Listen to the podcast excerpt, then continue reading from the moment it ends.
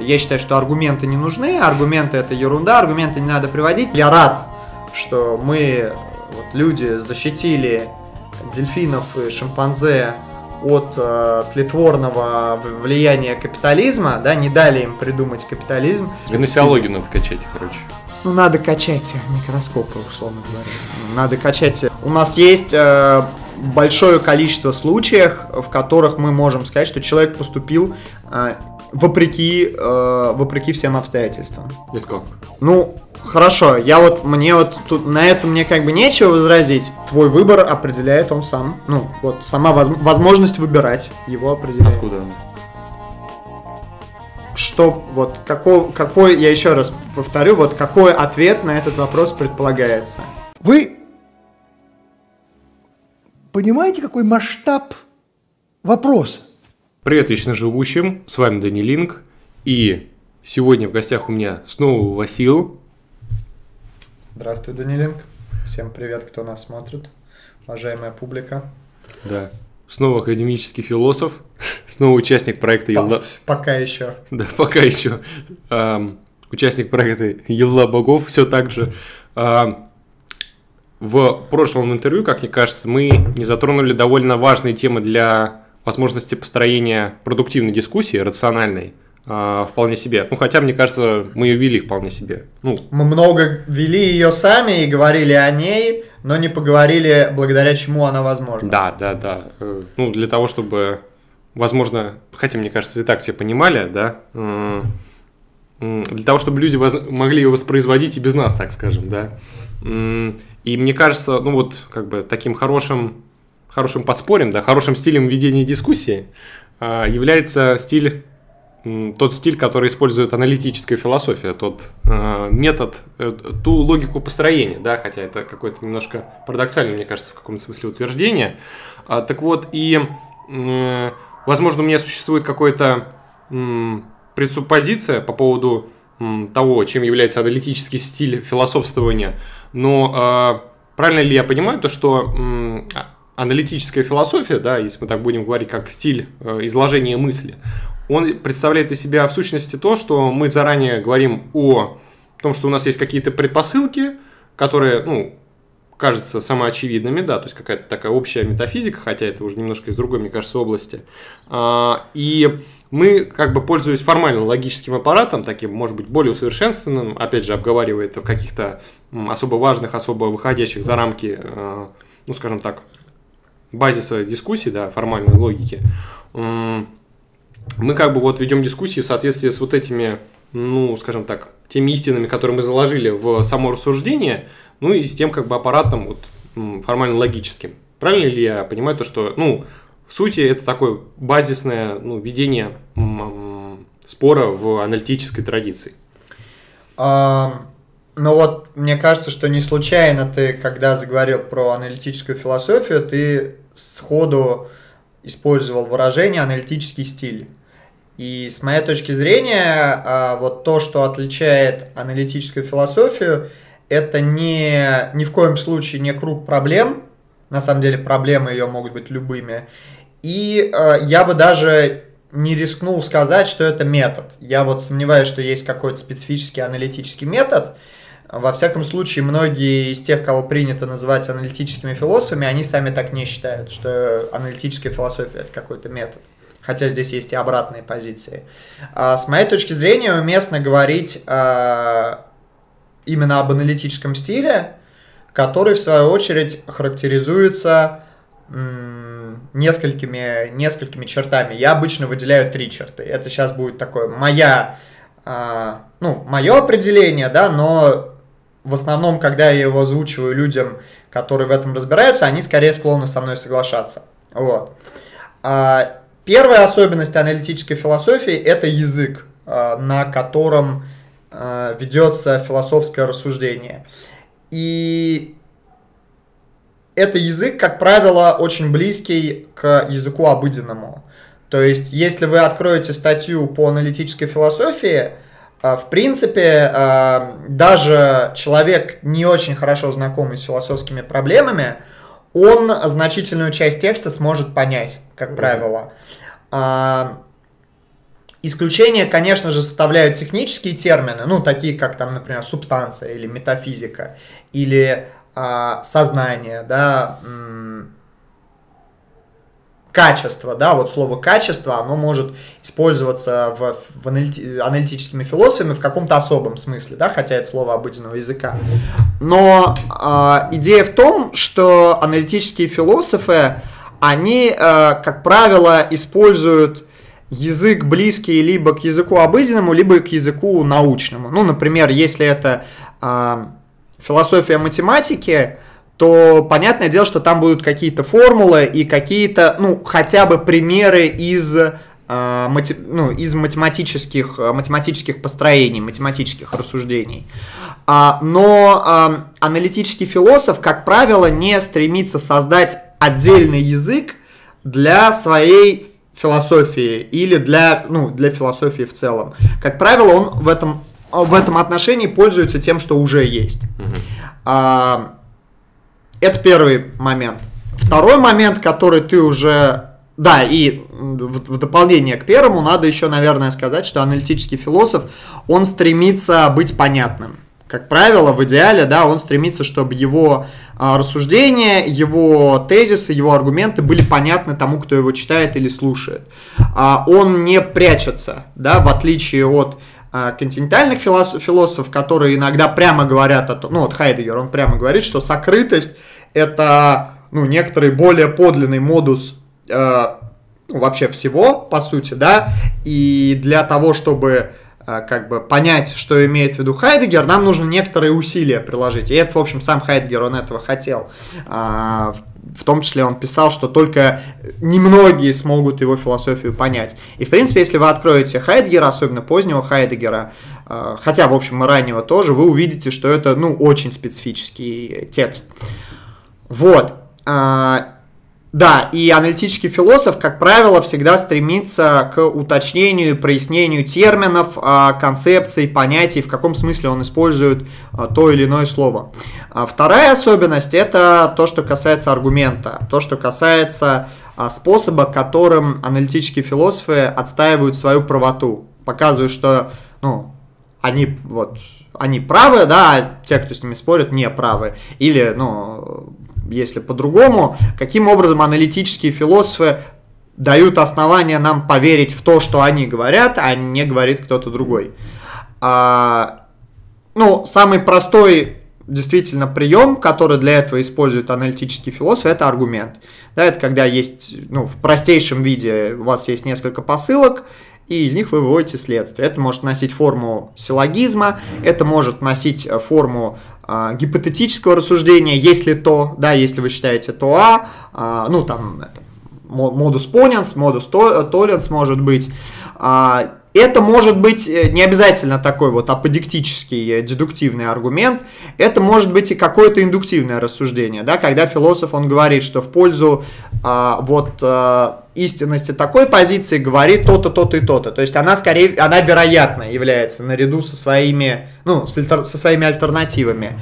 А, это может быть и некоторая, а, ну, скажем так, дескрипция. Вот есть, например, такие авторы, которые работают на стыке аналитической философии и феноменологии. Вот. И они, как правило, э, ну, для них таким важным способом философского рассуждения является э, дескриптивная э, экспликация некоторых положений. Ну, в духе того, что ну. мы имеем в виду, когда мы говорим то-то, то-то, то-то. И дальше, э, как бы автор, он не доказывает, но он свою или там не свою, а чью-то еще интуицию раскрывает. А, это может быть построение какого-то нарратива, да, какого-то а, какой-то модели, какого-то рассказа, да, которая внутри себя когерентна, да, и за счет своей вот внутренней непротиворечивости когерентности дает основание в себя поверить. Вот. Это может быть мысленный эксперимент, э, тоже в некоторая вымышленная ситуация, э, может быть даже невозможная в нашем мире, да, которая как-то позволяет нам отсеивать одни наши предпосылки и склоняться в пользу других. Но факт в том, что аналитический философ, он, во-первых, первое, он пытается придать своим выводам достоверность, то есть он подводит под них какие-то резоны или аргументы в другом, э, в другом варианте. И второе, он, э, как правило, ну вот такой идеальный, да, я говорю про идеального аналитического философа, он стремится к тому, чтобы его читатель или его слушатель, он понимал, что вот это аргумент, и этот аргумент, он работает так-то, так-то. В идеале, когда ты, когда я привожу тебе какой-то аргумент, ты сразу же должен понимать, каким образом на этот аргумент отвечать, каким образом ты мог бы его опровергнуть. Вот. То есть не согласившись либо с моими предпосылками, либо с тем, как я, какой вывод я из них делаю. Но э, как бы аналитические философы, они в этом плане, ну, можно сказать, э, склонны к риску, да, потому что они э, откровенные в своих э, рассуждениях. И Наверное, третий а, такой во многом вспомогательный а, пункт, который я, тем не менее, считаю немаловажным, это то, как а, аналитические философы работают с, ну, скажем, не философским материалом. В частности, как они обращаются к каким-то данным наук. Причем в данном случае неважно, какие это науки, да, вот, ну, например, метафизик, он очень часто аналитический метафизик, ну, на самом деле, не только аналитический, он обращается к данным физики или там биологии, химии. А философ математики очень часто, всегда, в общем-то, практически обращается к данным математики. А соци- социальный, политический философ, а моральный философ, он обра- часто обращается к данным социологии, экономики, а, полито- политической науки, политологии. И Здесь э, важно заметить, что аналитические философы стараются в этом быть очень аккуратными. То есть, если мы посмотрим, как э, континентальные философы имеют дело с э, науками, а континентальные философы тоже любят обращаться к данным науке, mm. очень часто мы видим, что континентальные философы, они намеренно или сами того не понимая, тут сложно сказать, наверное, бывает и так, и так, они не критические данные науки используют, иногда просто их э, используют какие-то произвольные ссыл, ссылки, иногда как бы в одном случае их учитывают, в другом нет, но факт в том, что аналитический философ тогда, когда он выходит где-то за пределы своей дисциплины, он стремится э, как бы соответствовать тем канонам, которые являются принятыми в, ну, в академическом таком мейнстриме, условно говоря. Ну, он... Туда, куда он уходит. Да, туда, куда он и, и в целом, да, ну есть какие-то вот общие академические базовые вещи, да, которые все разделяют. Но и да, там, где, э, там, куда они уходят. Ну, например, э, аналитический философ, странно себе представить аналитического философа, который, например, э, ну, скажем, рассуждая о философии биологии, будет а, говорить, что вот есть биологи, которые не верят в теорию эволюции, значит это говорит в пользу того, что теория эволюции ложная. Да, ну потому что, э, ну... Это ее не доказывает и не опровергает. Во-первых, потому что это не доказывает, не опровергает, а во-вторых, потому что, ну, в моем конкретном вот этом примере, а, биологов, которые не верят в теории эволюции их ничтожное количество, да, их это, это дикие маргиналы э, в, в биологии, в современной, и если философ аналитический будет ссылаться, ну, в частности, на биологов, то он, скорее всего, будет ссылаться либо на мейнстримных биологов, на высокоцитируемых, да, на а, какие-то популярные, ставшие каноническими работы, потому что это не его специальность, а если ты заходишь в другую специальность, то ты должен следовать мнению большинства, да, мейнстримному мнению. Ну, либо такое тоже возможно, аналитический философ будет предлагать какие-то альтернативные аргументы и основания, почему мы конкретно в этом случае не должны доверять э, мейнстриму той или иной науки, почему мы должны довериться альтернативным теориям. И вот все-таки а, имеет ли какую-то важную роль, как я говорил, а, те предпосылки, которые, если мы там спорим в, ну, как бы в аналитической традиции, да, вот как бы общая предрасположенность относительно там, высказываний, не сколько даже высказываний, сколько обсуждаемого предмета, да. Потому что, наверное, в аналитической традиции, ну, как я понимаю, да, а, существует э, такая, в некотором роде, можно сказать, дуэлянская, значит, э, или там дебатерская, угу. я не знаю, модус, сфера ну, в общем... Этос. Да, этос. это этос э, самого аналитического стиля, да, когда, ну, если не- это неправильно, ты- я думаю, ты поправишь, когда, к примеру, э, Коэн спорит с Нозиком, Мгм. Э, они же как бы, ну, это в, в программе, ну, как бы спора, ну, понятно, не сколько нозик, сколько коин, да, с нозиком. Э, И вот, ну, это в некотором роде заложено, и как бы они же исходят, ну, вот, к примеру, там, э, про самопринадлежность, там, общая предпосылка, да, вот, которая их, в принципе, объединяет. А, Является ли это, ну, необходимой сущностью или, в принципе, ну, как бы, просто мне трудно представить аналитического философа, который спорил, э, спорил бы с другим аналитическим философом, ну, исходя из другой метафизики, вот так скажем. Или у аналитических философов не может быть, как бы, разной метафизики.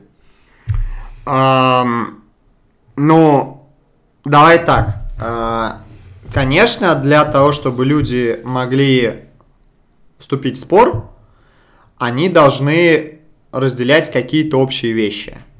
Э, Это мы вот возвращаемся к нашей теме, как сделать э, рациональную дискуссию э, возможной и продуктивной. И мы, по-моему, в, тот, в те разы про это говорили, да, что ну, для того, чтобы участвовать в рассуждении, в споре, и чтобы это был подлинный спор, а не ну, просто балаган, вы э, и ваш оппонент должны разделять какие-то общие нормы, общие, общие идеи. Ну, например, вы должны быть согласны в том, что является аргументом парадигмальным, да, не конкретно вот это аргумент, Мгм. это не аргумент, а парадигмально, да, А, какие аргументы могут быть, какими они не должны быть, а, как работает, э, значит, доказательство, и если этого нет, то, ну, в общем, это сложно назвать дискуссией. Не, у нас ну- есть примеры, на самом деле, таких столкновений, ну, например, дискуссия, я в кавычках сейчас говорю, это, использую это слово,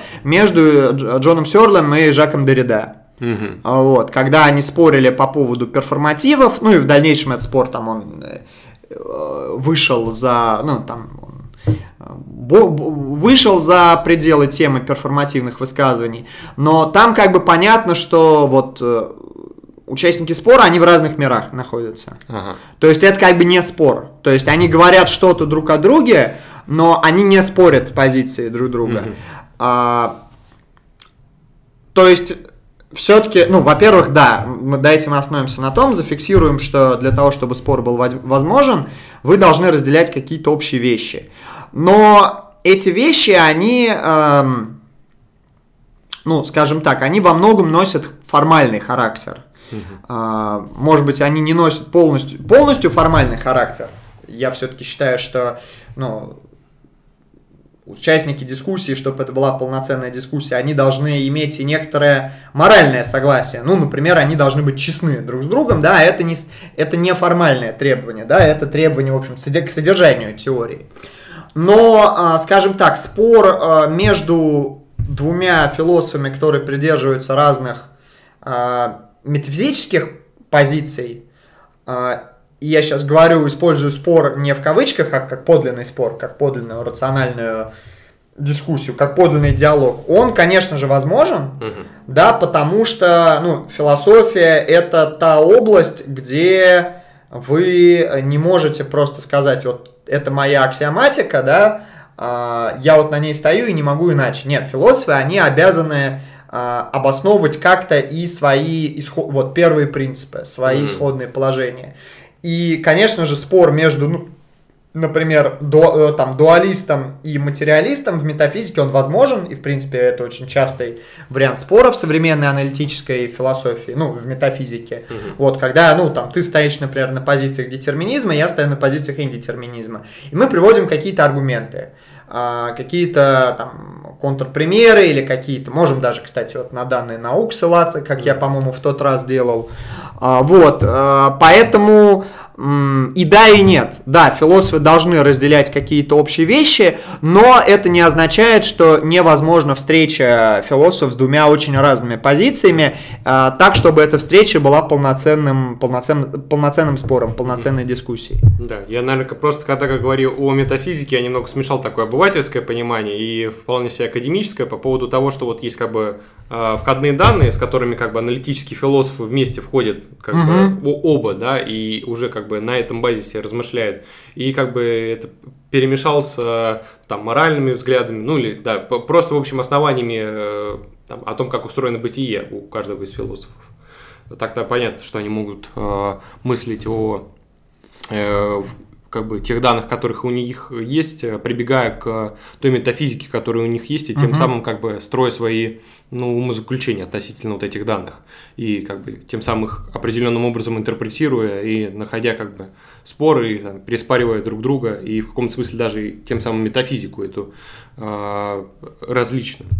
Э, может быть, у меня создается такое ложное впечатление, и ты скажешь, как бы вот как бы есть какая-то такая статистически большая весомая цифра в академическом пространстве, но у меня создается такое впечатление, что э, просто вот когда ты говорил об аналитической философии, в каком-то таком политологическом смысле это звучало как, если мы придерживаемся там, каких-то формально-логических там ну, не сколько позиций, сколько желания вести э, дискуссию с... Процедур. Да. Процеду, процедурных практик. Да, таких. да, процедурных практик. То это звучит как вот э, за все хорошее против всего плохого, да. Но э, как-то вот, с, с, говоря о философии, все-таки, возможно, это неправда. Хотя тут, наверное, трудно размышлять.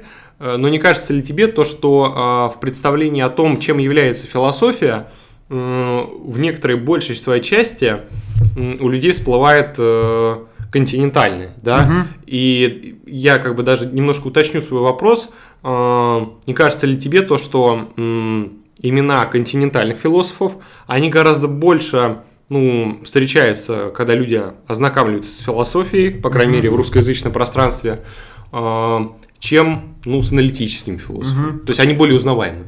А, да, ну, во-первых, конечно же, надо было сказать, что когда мы говорим об аналитической философии, э, сразу встает вопрос, а, как бы аналитическая философия это вот какая-то философия, да, а есть какая-то еще. И понятное дело, что когда говорят об аналитической философии, обычно они говорят, противопоставляя ее философии континентальной.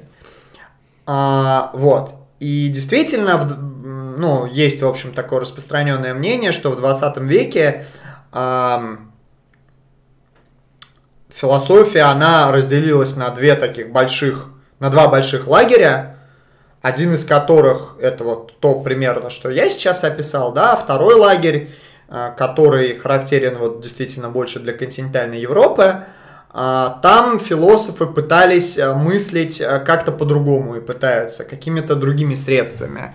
А, вот. Э, что с Россией? Как бы, что действительно, что произошло с Россией?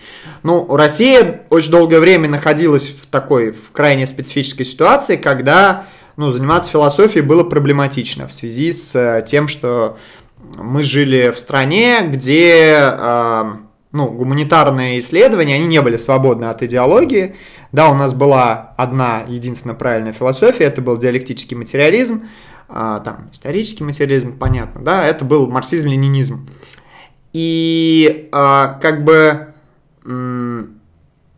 заниматься, заниматься философией, ну, скажем, вот самой по себе было довольно трудно. В основном люди, которых интересовала философия, но при этом которые понимали, что диалектический материализм это не очень. Они шли в историю философии, они писали книги по истории философии. И, ну, в Россию такие мировые философские тренды, они пришли и, в общем-то, и приходят до сих пор, ну, надо сказать, что с опозданием. Все-таки ну, Россия да. это периферийная страна, полупериферийная, неважно, это страна, ну, не первого мира. А, это касается в том числе и академической научной жизни. Угу. То, что в России популярно сейчас, а, ну, во многом, я так, может быть, громкое высказывание сделаю, но мне кажется, что западный мир и Америка, и Европа, она этим уже переболела. Mm. Вот, ну, например, надо понимать, что когда там тот же Дугин читал свои лекции про постмодерн, что вот на самом деле сейчас на Западе как бы уже постмодерн, уже вот там всюду Делез, Делез, Делез, Derrida, ну он это делал спустя несколько десятилетий после смерти Делеза, uh-huh. да, и когда уже Делез, ну, мало кому был интересен, кроме, ну, собственно, фанатов хардкорных Делеза, вот, а, в действительности, то, хотя в России вот по большей части популярна континентальная философия, авторы французские, некоторые немецкие авторы. Вот. э, В России набирает также набирает популярность и аналитическая философия э, в связи с тем, что в академию приходит много, ну, во-первых, в связи с тем, что переводы просто люди делают больше, да, в том числе и аналитических авторов. И в академию приходит больше молодых людей, у которых ну, немножко другие потребности. Они более ориентированы на западные тренды, они понимают, что сейчас модно и актуально там. Вот. А на Западе философия, и это касается сейчас и континентальной Европы тоже, это ну на 90% это аналитическая философия. Континентальная философия, она остается популярной либо ну, в отдельных институциях, которые вот под нее заточены, либо на других факультетах. То есть континентальная философия, она очень сильно повлияла на а, вот на стадис, да, на гуманитарные дисциплины, и континентальная философия, она перекочевала в, в социальную антропологию, в социологию, в литературную критику, ну, в филологию, грубо говоря, а, да, вот в эти все вещи. Там действительно, там вот до сих пор, как бы Дорида, это вот э, очень важный, да, автор для современных ам, литературных критиков, для современных филологов в мире. Вот. Но если вы возьмете человека там с философского департамента мире, то ну, маловероятно, что он будет вот по Дорида как-то... даже, скажем так, мало вероятности, что он сможет а, как-то вот а, что, сколь угодно подробно рассказать о том, кто такой Дорида и чему он учил. Ну, мы же сейчас, наверное, в каком-то смысле, я так актуализирую всю эту тему, мы же говорим не про континенталов, там, которые в Европе, понятное дело, уже пройдены в каком-то смысле этап, а про там Грэма Хармона, про... э, Спекулятивная, ре- как бы современная континентальная ну да, философия. да, да, то, что объединяет под этим термином, да, ну, как бы... А, ну, спекулятивный реализм это интересный феномен, потому что а, как бы его иногда же называют постконтинентальной философией, потому Мгм. что если мы почитаем ну, э, спекулятивных реалистов, мы увидим, что ну, многие из них, они используют аргументы. да. И далеко не все они а, пишут на вот языке настолько же сложном, насколько сложен там Делес и Дорида. Мгм. Вот. Более того, спекулятивные реалисты, они а, в тесном, а, ну, скажем так, в более тесном диалоге находятся с, с аналитической традицией. А, то есть э, мы видим, что Браси, он может ссылаться на Вильфреда Селларса. Сейчас вот э, люди, которые интересуются континентальной философией, напишите нам в комментариях, кто такой Вильфред Селларс. Потому что Селларс это один из крупнейших э, философов Америки Мгм. 20 века, вот как, как вот Ква- Квайна, Селларс, вот Давидсон, вот эта вот тройка как бы великих.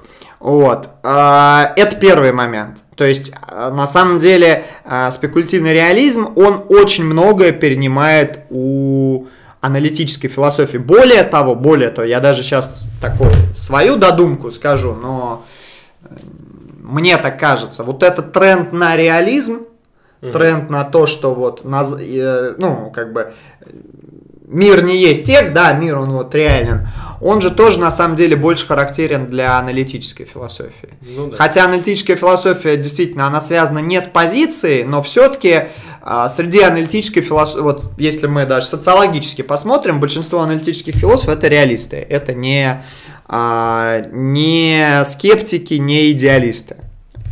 Вот.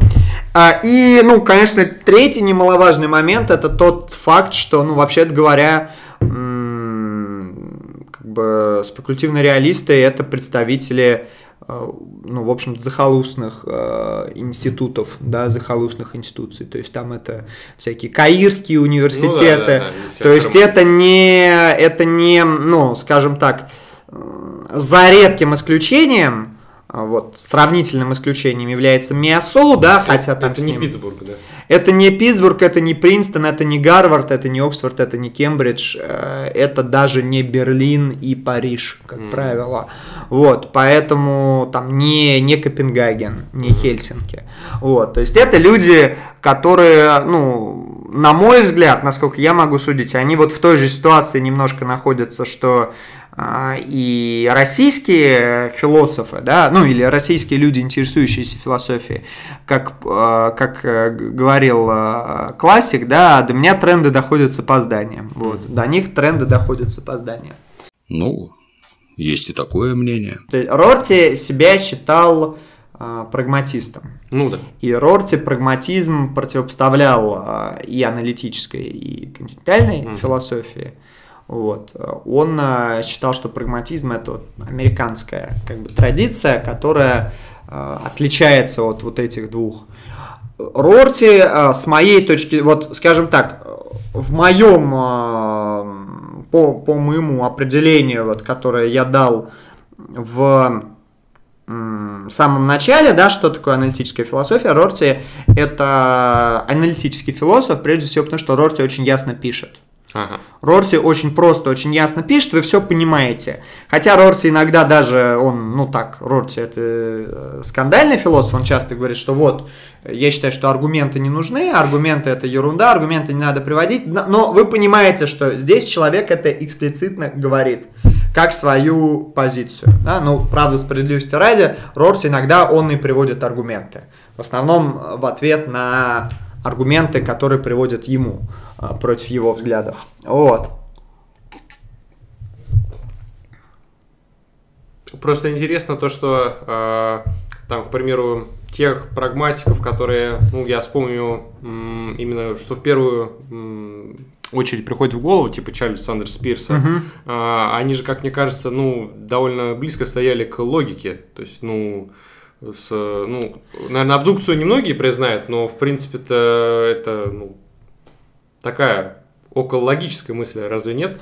Нет, ну Пирс, он великий логик, безусловно, да, но Пирс, он, э, ну, Пирс, он жил э, во время, когда вот различие между аналитической и континентальной, оно да. еще его, да, он жил, все-таки да. это философ, э, ну, там, конца второй половины 19-го, начала 20 века, не помню сейчас точно, в каком mm-hmm. году он умер, а, да, на Пирс он жил пораньше, Пирс это американец, да, но философскими вот, вот то, кем вдохновлялся Пирс, это был, это была схоластика, mm-hmm. это был, это была философия классическая нового времени, да, включая, кстати, школу, шотландскую школу здравого смысла, которая была очень популярна в Америке. И это немецкий идеализм, то есть Фирс, mm-hmm. он в детстве читал Канта со своим отцом, Пирсом старшим, вот, он читал критику чистого разума и был знаком там с работами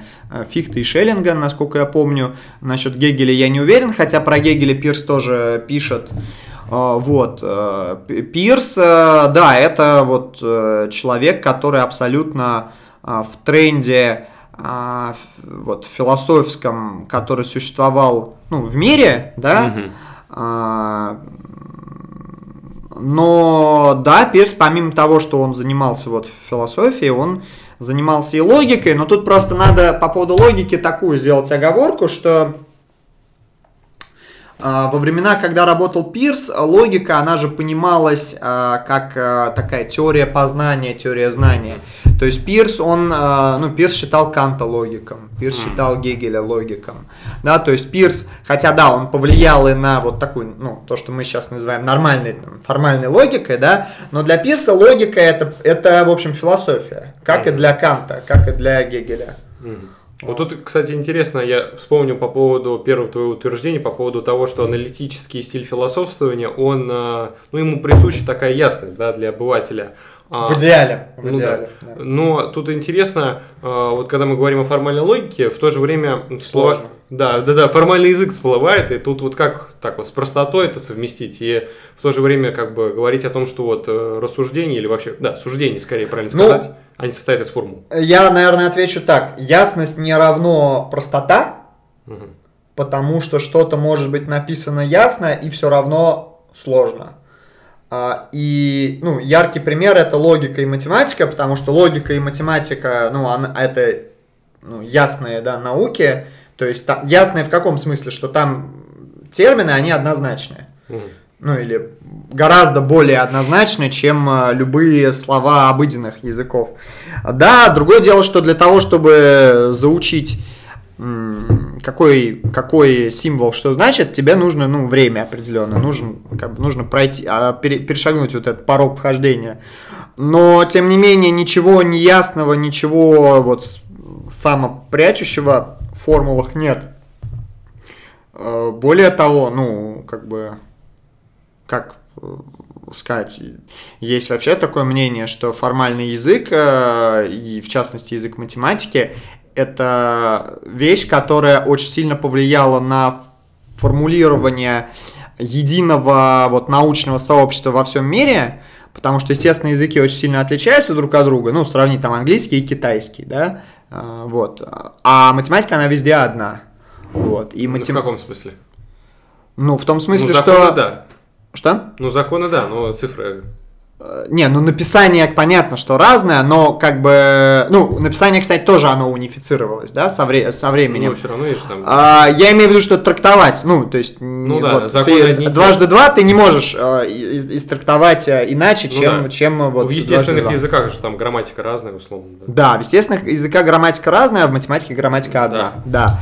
Вот. Э, И поэтому, да, хотя логик, э, вот формулы, условно говоря, читать тяжело, а, но это не значит, что человек, использующий формулу, он от вас что-то хочет скрыть. Мгм. Да, ну к тому же, на самом деле, эм, это тоже такой стереотип, что аналитическая философия это много-много формул. Э, Ну, смотря какая. Философия математики, да, пожалуй. Метафизика, да, может быть. Э, Эпистемология, может быть, особенно если это вот формальная эпистемология. Есть такая область эпистемологии, которая активно используется формальным, э, формальными языками. Но, например, в этике или политической философии этого очень мало. Мгм. Да, этого, этого, этого, ну, не то чтобы почти нет, но мало. Мгм. Да, в принципе, в метафизике тоже мы можем, вот, можно найти статьи по современной метафизике, да, которые совершенно без формулы. Я более того скажу, на самом деле формулы, они используются-то часто ам, для простоты. Потому Мгм. что какие-то вещи их действительно проще. Вот для человека, который знает просто, ну, Формальный язык? формальный язык, да, а, для него быстрее будет прочесть формулу, чем, ну, вот, условно говоря, а, там, Доказать там... я могу сказать, что все, там, э, все люди смертные, кроме, а, там, кроме героев, избранных богами, которые не см- бессмертны, да, это довольно громоздкая лингвистическая конструкция, на языке логики предикатов это, ну, коротенькая вот такая фор- формула, практически вот как дважды два четыре. Мгм. Вот. Я так через вопрос вспоминаю дополнительный вопрос к предыдущему. А, и вот все-таки, как тебе кажется, потому что ты так, мне кажется, все-таки не ответил, а является ли континентальная философия и ее авторы более узнаваемыми? В России, я думаю, да. Мгм. Особенно среди вот... э, ну, да, в России, Мгм. да, я даже не буду. А, в мире, ба- э, думаю, что нет. Мгм. Думаю, что нет. А, ну, слушайте... Ну вот вам в России, наверное, больше людей знают, кто, э, кто такой Дорида, чем кто такой Квайн.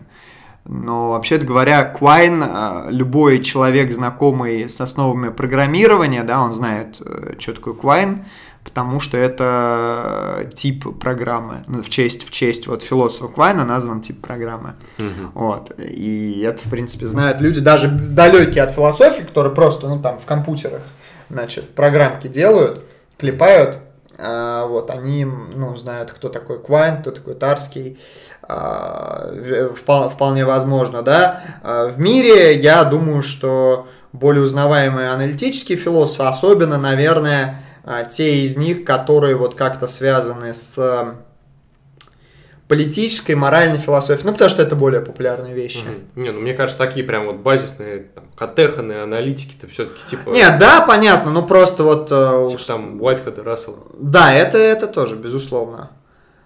Уайтхеда Рассела уж в Англии это они стоп Ну да. более узнаваемые. Насчет Америки не уверен, потому что Англия и Америка, они как бы между собой, ну, борются за... За лидерство Есть, да. То есть это для нас как бы это все одно, да, но для них нифига подобного. Мгм. Вот. э, Всем хочется там вот Квайн или Рассел, кто главный аналитический философ там э, прошлого века, да, вот, э, но я думаю, что более узнаваемые аналитические философы, особенно вот те, которые там, ну, условно говоря, ну, американские президенты, по-моему, это был Обама, а, он цитировал Джона Роуза, например. М. Вот. Может быть, Клинтон, но, по-моему, Да, это мне- был... мне кажется, это был Клинтон. Клинтон. Окей, Клинтон, да, он цитировал Джона Роуза, при этом как бы подразумевая, что люди, ну, выкупят э, отсылку, да. М. Вот. У нас, я думаю, что мало кто знает, кто такой Джон Роуз. Мгм. Вот. Ну, в лучшем случае, что-то где-то слышал. Вот. Джон Лок, кто такой, я слышал. Вот. Да, да, да. А, тут, кстати, интересно получается, как э, то, что стоит э, раскрыть, то, что, наверное, континентальная философия, это не обязательно она как бы, ну, понятно, что это, в принципе, как-то вот так проглядываемое, то, что она не только на континенте, да, в том смысле, что, вот, к примеру, известный венский кружок, который, ну, как бы базис аналитики-то, он как бы венский, а Вена, она как бы на континенте. Ну, это вообще крайне неудачное вот деление во многом, потому что она же, ну, континентальная отсылает к географии, аналитическая к особенностям Да, да. мышления, да, или стиля, или метода. Вот. Э, Да, действительно, Ну, то есть, Классики. Фрейки тот же. классики аналитической, того, кого, тех, кого мы считаем аналитическими философами, они э, часто жили на континенте. Это касается и Фрейги, это касается Витгенштейна, это касается Венского кружка. Почему это так сложилось, я, честно говоря, не помню, кто, я вот сейчас не скажу, кто впервые выдвинул вот это, сформулировал, что есть вот э, континенталы, есть аналитики, но явно он в этот момент, наверное, не думал о Фрейге, э, Витгенштейне и Венском кружке. А, Вот, как-то он, наверное, Брентана можно, кстати, вот тоже, да, вот Брентана или Львовско-Варшавская школа, вот по Мгм. Польша, казалось бы, куда континентальней по географии, а это абсолютно аналитическая философия. Да, ну они же там потом, множество из них переехало в э, США, я помню. И там были основы, как прям вот логика именно программирования. Там М. очень большая школа стала. Это связано с, прежде всего, событиями середины века, ну, Ну а именно. Второй мировой войной. Действительно, аналитическая философия, она проникла а, в США в связи с тем, что, ну, люди просто бежали от нацистов. Ну, во-первых, был, конечно, еще до войны был такой человек, уже упоминаемый мной, как Уиллард э, Ван Норман Квайн, который учился, э, ну, американец, да, который в Америке он учился у а, Льюиса, Кларенса Ирвинга Льюиса. Мгм. Есть просто несколько философов с фамилией Льюис. Вот это Кларенс Ирвинг Льюис, прагматист. Э, Квайн был его студентом. А в, в Европу он путешествовал, общаясь вот с венцами, участвуя в собраниях венского кружка. А, Так или иначе он был знаком с э, английскими, с логическими позитивистами, с Айером, вот. Но в целом, да, вот как э, аналитическая философия проникла, э, значит, э, в Америку, э, это потому, что многие просто переехали. Кстати, забавно, что континентальная философия, она тоже так проникла в Америку а, во многом, да, потому что, например, а, теоретики франкфуртской школы, они тоже пере- э, ну, уплыли в Америку, спасаясь от преследований нацистов. То есть Америка, на самом деле, благодаря Второй мировой войне, она очень сильно обогатилась в том, что касается а, философских традиций Старого Света. Это касается в данном случае и аналитической, и континентальной а, философии. Пока правые молодые гегеленцы и левые молодые гегеленцы как бы э, воевали, Да. всех, всех остальных принимала А, Америка. Принимала США, да, да, да, да. Мгм. Как-то так. В прошлом видео мы довольно много обсуждали м, рациональные сообщества. И, как тебе кажется, м, Благие рациональные да, сообщества. ну, Добродетельные, да, ну, с точки зрения этики добродетели. в А, частности, да. Да.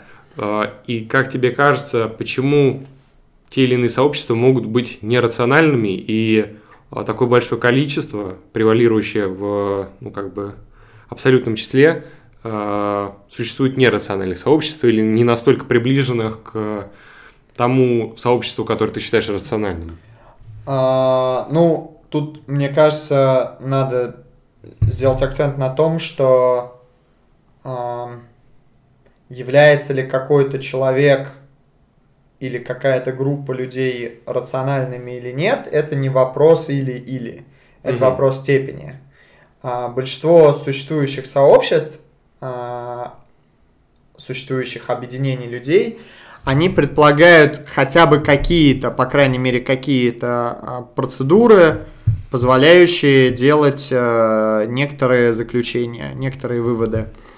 А, Я думаю, что на самом деле, если бы этого бы не было, то данное сообщество не могло бы просто существовать, Ну. потому что в нем была бы невозможна сама коммуникация между его членами, э, потому что, ну, людям свойственно, ну, человек это рациональное существо, которому свойственно не просто что-то делать, а приводить некоторые резоны, да, и, и важно еще, что даже не то, что не просто приводить резоны, но еще и задуматься, какие резоны являются хорошими резонами для действия и для рассуждения. Вот. Э, В силу чего э, э, человек или в бо- в большем масштабе сообщество может недостаточно вот максимизировать свою рациональность. А, Ну, мне кажется, что тут сложно какой-то один источник этого найти, э, но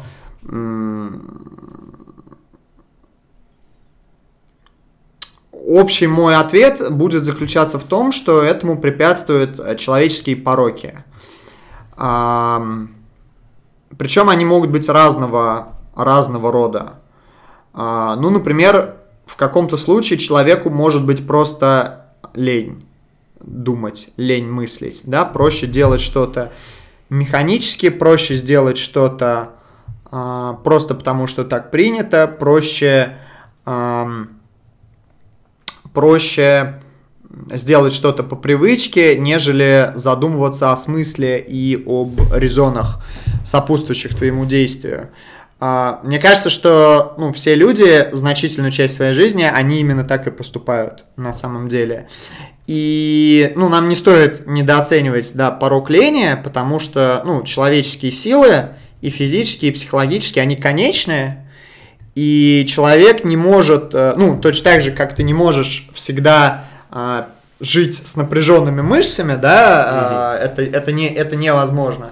Точно так же человек не может быть полностью рациональным. А, И точно так же человек не может всегда практиковать добродетель. Человек склонен скатываться. По-моему, в тот раз об этом тоже говорили, но я эту мысль разовью. А, Да, лень, привычка а, – это очень мощный источник для того, чтобы человек совершил что-то неоправданное, что-то необоснованное. Иногда некоторым людям не хватает э, чуткости к другим.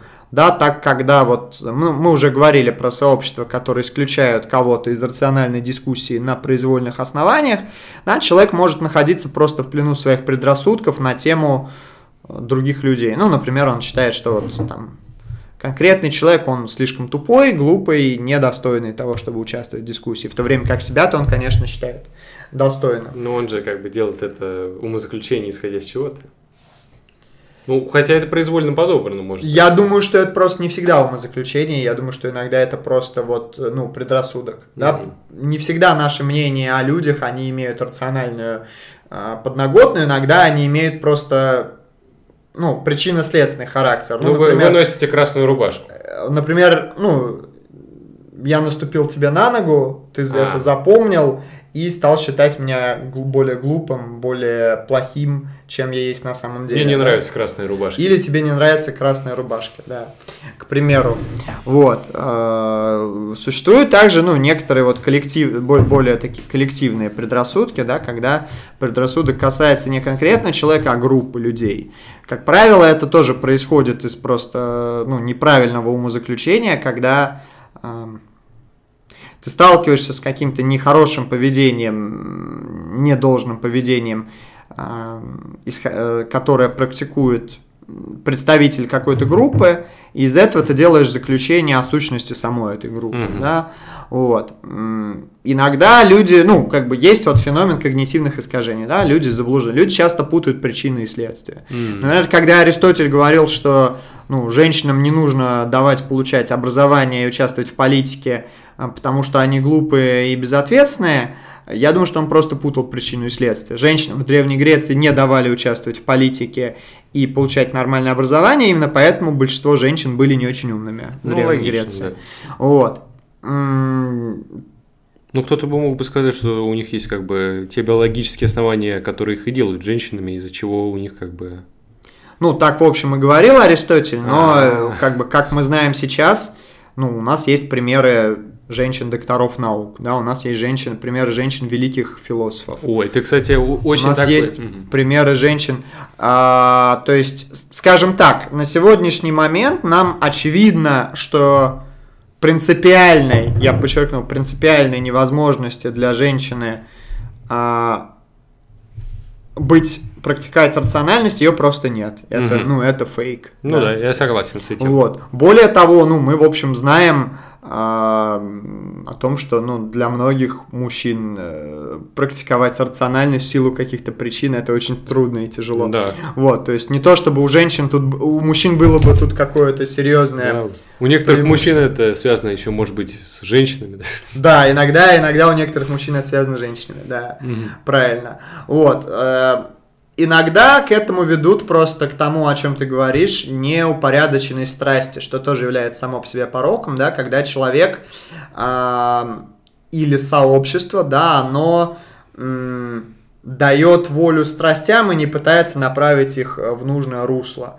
Да, ну вот как м, я не знаю, ну есть много довольно э, сообществ молодежных, э, в которых такой их идеологией служит, ну, такой юношеский протест. О, Да, вряд ли это следствие какого-то рассуждения, скорее всего, когда мы говорим о юношеском протесте, мы имеем в виду некоторую голую эмоцию, которая не получила а, правильного осмысления.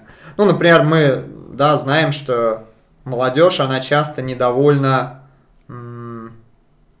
миром, в котором она находится, да, но вместо того, чтобы пыта- попытаться как бы сделать из этого как вывод такой, что ну надо, значит, этот мир улучшить или надо улучшить себя для того, чтобы лучше в этом мире как-то ориентироваться, э, человек, условно говоря, берет кирпич и бросает его в окно. мгм. Вот.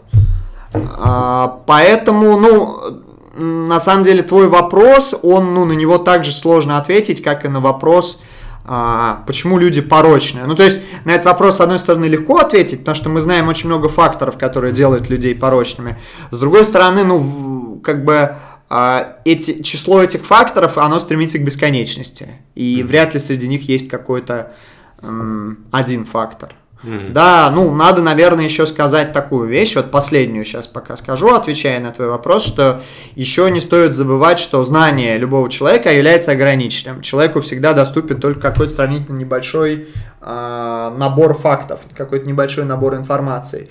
Именно поэтому наука и исследования не могут быть индивидуальным занятием. Наука Мгм. это всегда а, коллективное занятие. Точно так же, как, ну, с моей точки зрения, любая вот практика, любая деятельность, направленная на совершенствование а, нас, да, и нашего характера, наших а, каких-то естественных склонностей, она это всегда деятельность коллективная. Но иногда отдельные люди, они могут свою собственную ограниченность ну, эффективно навязывать другим. М. Вот. И из-за этого тоже возникают примеры сообществ, где поощряется нерациональный способ а, Мгм. решения каких-то проблем. Мгм. Ну, тут, кстати, вот интересный такой заход сделали относительно женщин мы. а, ну, вернее, ты, вспоминая Аристотеля, его Мгм. логику рассуждения, да. А, интересно это в том смысле, то, что у меня заранее был один заготовленный около того вопрос. а, допустима ли для тебя позитивная дискриминация как э, государственная политика с целью улучшения состояния в вопросах э, представительства разных расовых, этнических, гендерных групп в тех сферах, в которых они меньшинство. А, Я, кстати, не только про работу, но и, Мгм. к примеру, про там, налогообложение, то есть там, Ну, понятно, да. да. а, в общем, надо ли облагать большими налогами тех людей, для которых, как бы, у которых много средств, и которые могут себя обеспечить тем, что у них уже есть. А, Ну, в общем, да. Ну, Ну вот мне нравятся вопросы, вопросы в духе, как должна действовать эффективная бюрократия, если бы вот ты был бы хорошим бюрократом. Ну, ты в смысле я. при этом Да. вы не экономист, а При этом философ. я не экономист, и я не хочу быть э, бюрократом, не хочу входить э, в госаппарат. И, как мы уже выяснили, государство вообще я такой очень сильный скепсис испытываю. А, Тем не менее, я считаю, что практика а, позитивной дискриминации, она несправедлива, и более того, я не уверен, что она эффективна. А, несправедлива она потому, что а, мне кажется, что в той концепции равенства, которая предполагает позитивная дискриминация, ну, это в ней есть очень существенный изъян, а, потому что, ну, равенство мыслится как а, некоторое, м, ну, скажем, ценность, ценность в себе, да, что вот равенство, оно хорошо просто потому что. А, Я не думаю, что равенство хорошо само по себе, я думаю, что равенство хорошо постольку, поскольку, ну, то есть, скажем так, а, данная концепция предполагает, что справедливое это то, что ведет к равенству. Я же считаю, что равенство хорошо в тех случаях, когда оно является справедливым. А, и нехорошо тогда, когда равенство несправедливое, это, ну, как бы, это примеры того, что мы называем уравниловки, да. То есть для меня справедливость это а, более, м, скажем, более фундаментальная вещь, чем равенство. И под справедливостью я в данном случае я апеллирую к аристотелианской концепции заслуг, а, что из себя подразумевает концепция позитивной дискриминации. Эта концепция подразумевает, что человек в силу своего происхождения, он более или менее достоин того, чтобы занять какой-то пост, получить какое-то место или поступить в ВУЗ. Я не думаю, что наше происхождение само по себе является чем-то заслуженным либо незаслуженным, потому что мы не выбираем Мгм. свое происхождение. А, заслуги э, касаются наших действий, да, заслуги касаются того, что мы делаем. Именно поэтому я считаю, что ВУЗ достоин поступить тот, кто ам, тот, кто хорошо сдал экзамен, а не тот, кто родился представителем меньшинства. Мгм. Потому что тот, кто сделал экзамен, он сделал что-то, да, и он, он это заслужил, он своими действиями добился того, чтобы, ну, фактически он достиг определенного уровня совершенства, да, позволяющего ему вот занять такую-то, такую-то, как бы, позицию, да? Да. В то время как представитель меньшинства, он ничего для этого не сделал, каким бы хорошим он, ну, или сделал меньше. Мгм. А, тут может показаться, что моя вот эта, ну, аристотелианская концепция вот, заслуг, она в моем изложении ведет к каким-то антиэгалитарным выводам, но, ну, это не совсем так. Я сейчас покажу, как это работает в другую сторону. Ну, например, из вот этой концепции очевидно, что ам, образование вряд ли стоит делать платным. Потому что мы знаем, что ну, ребенок, поступающий в ВУЗ, а, подросток, да, юноша, а, как правило, а, его, если образование является платным, его обучение там обеспечивают деньги его родителей. В подавляющем большинстве случаев исключений, ну, практически нет. Ну, там программа переподготовки. Да. Но делают ли, являются ли деньги родителей его заслугой? Мгм. Ну, очевидно, что нет. Да, очевидно, что, что нет. А, Его, наличие его родителей денег никоим образом не делают его более достойным по сравнению с, друг, с человеком, у которого родители не могут себе таких денег позволить. А, Я, кстати, вообще не уверен, что количество денег, оно само по себе делает тебя достойным чего-то. Ну, просто потому, что человек может иметь меньше денег не потому, что он меньше старался, да, а потому что он просто выбрал другой вид деятели, деятельности, который, может быть, меньше ценится ну, на рынке, но который э, обладает своей какой-то ценностью, да, ну, ну, например, он может ту же науку выбрать, которая принесет ему меньше денег, чем, ну, предпринимательство, например, mm-hmm. да, вот. Поэтому, возможно, из, мо... вот из этой концепции, из нее следуют э, меритологич... э, мере... меритократические выводы, да, в частности, в вопросах образования, раз уж мы заговорили про них, но это такое очень эгалитарная меритократия, потому что деньги, они не являются признаком заслуг. А возвращаясь к теме позитивной дискриминации, ну, я, в принципе, наверное, ответил на вопрос, да, почему я считаю ее неадекватным, потому что а, она просто не учитывает того, чего люди заслужили и, чего, и того, чего люди не заслужили. Угу. Вот. А как бы я считаю, что незаслуженное добро, оно может э, вредить людям точно так же, как и незаслуженное зло. Да, mm-hmm. если человека очень много хвалить, когда он ничего ради этого не делает, он самим своим фактом ничего не делания будет думать, что он уже оказывает вам услугу. Mm-hmm. Вот. Это не очень хорошо, в частности, это не очень хорошо для него самого, для его морального характера. Mm-hmm. Ну и как же тогда, в принципе, решать э, определенного рода кризис представительства разных идентичностей, значит, пропорционально их количеству в обществе, в тех или иных институциях? А, я думаю, что сама по себе вот тот ход рассуждений, который я привел, говорит нам в пользу того, что представительство в современном виде, оно... Э, Испытывает непреодолимый кризис, из-за ну, чего да, во-первых, что этот кри- кризис, он, возможно, непреодолим, а во-вторых, я просто думаю, что тот ход рассуждения, который я привожу, здесь мы к этике добродетели возвращаемся, он нам говорит, что э, политике, и в частности вот в политике там малых каких-то групп, малых сообществ, местной политики, нам надо руководствоваться не какими-то абстрактными принципами, а, да, типа позитивной дискриминации, да, а, или равенства абстрактно понимаемого, нам надо руководствоваться тем, что Аристотель называл фроносис, а, а значит, э, латинские комментаторы Аристотеля называли пруденцией, благоразумие, практическая мудрость. И здесь могут быть разные решения, потому что,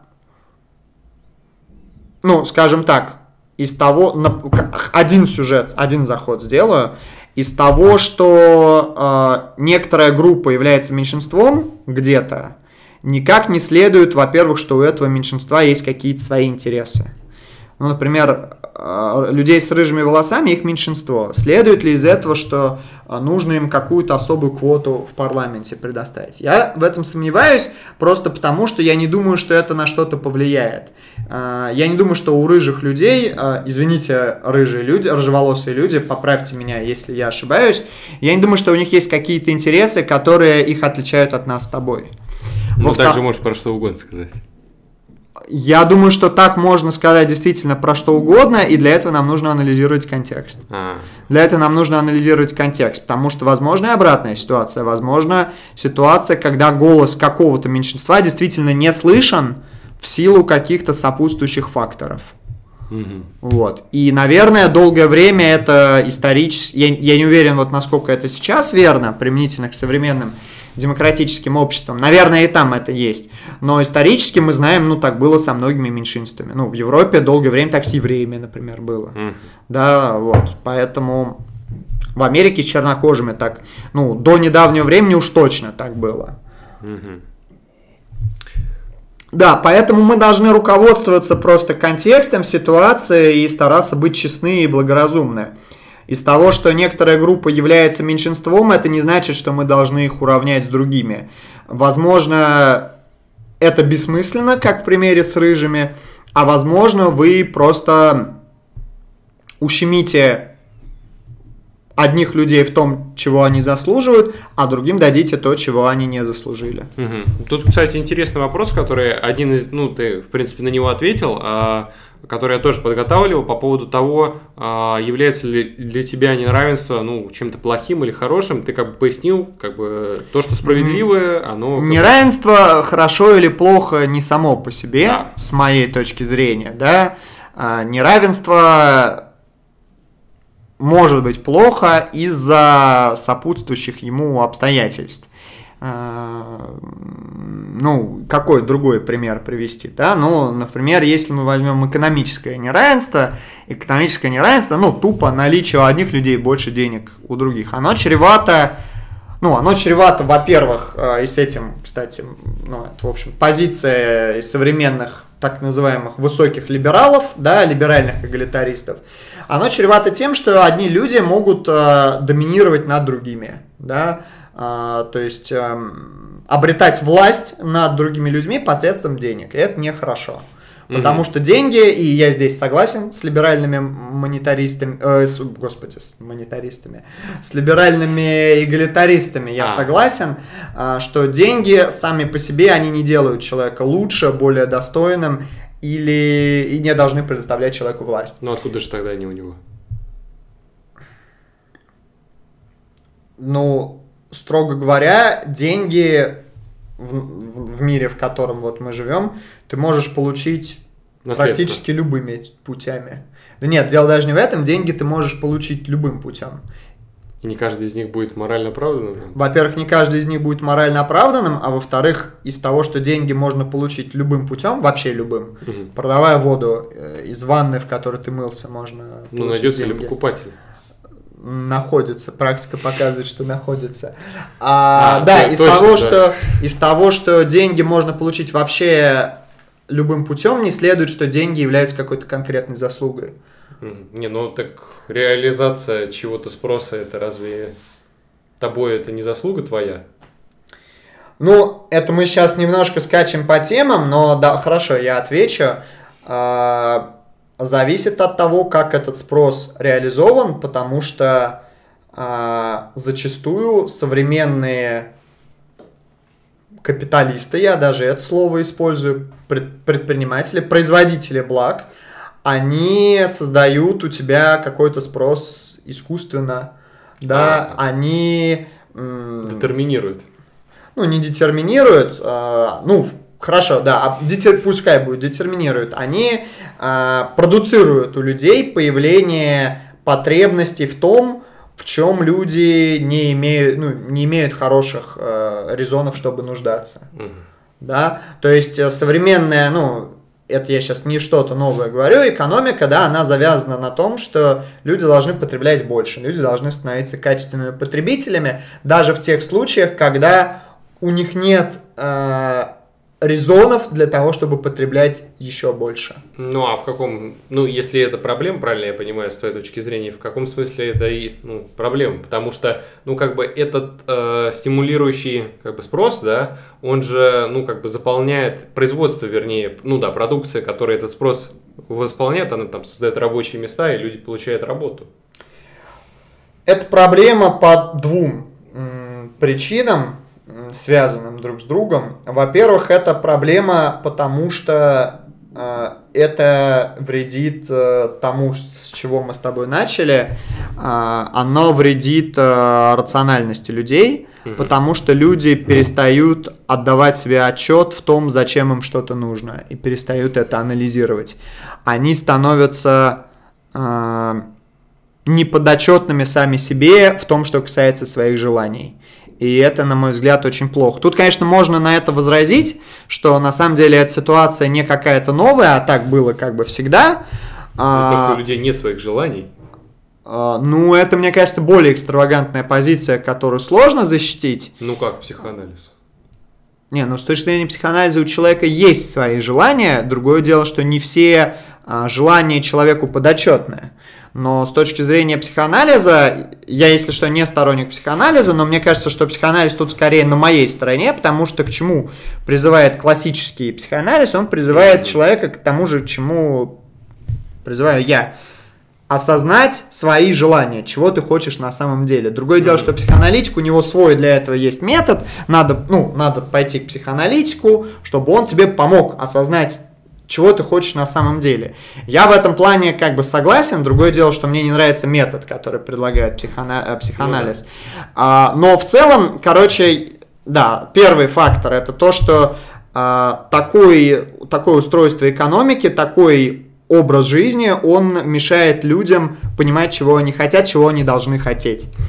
А, и второй момент это то, что ну, это вредит не только теоретическим добродетелям, но и добродетелям практическим, потому что человек, который склонен к тому, чтобы потреблять, вся жизнь которого выстроена вокруг э, желания потреблять больше, больше, больше, он менее заинтересован в том, чтобы совершенствовать свои добродетели, э, и он менее заинтересован в других людях. Мгм. Да, а если других людей как... э, как... Объектов потребления Нет, нет, нет. Э, Как производители тех товаров, которые он потребляет.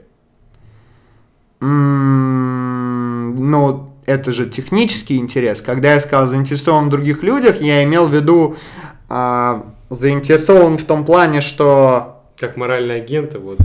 ну, условно такие. говоря, вот есть, есть разные типы заинтересованности. Я согласен в том, что есть разные типы заинтересованности в других людях. Ну, например, есть типы заинтересованности в других людях утилитарные и неутилитарные. Да, утилитарные это когда тебе общ- э, человек важен не сам по себе, а ради чего-то другого, ради той выгоды, которую ты от него А можешь если я по получить. психоанализу просто не осознаю то, что я как бы на самом деле его люблю морально ради чего-то за ним стоящим.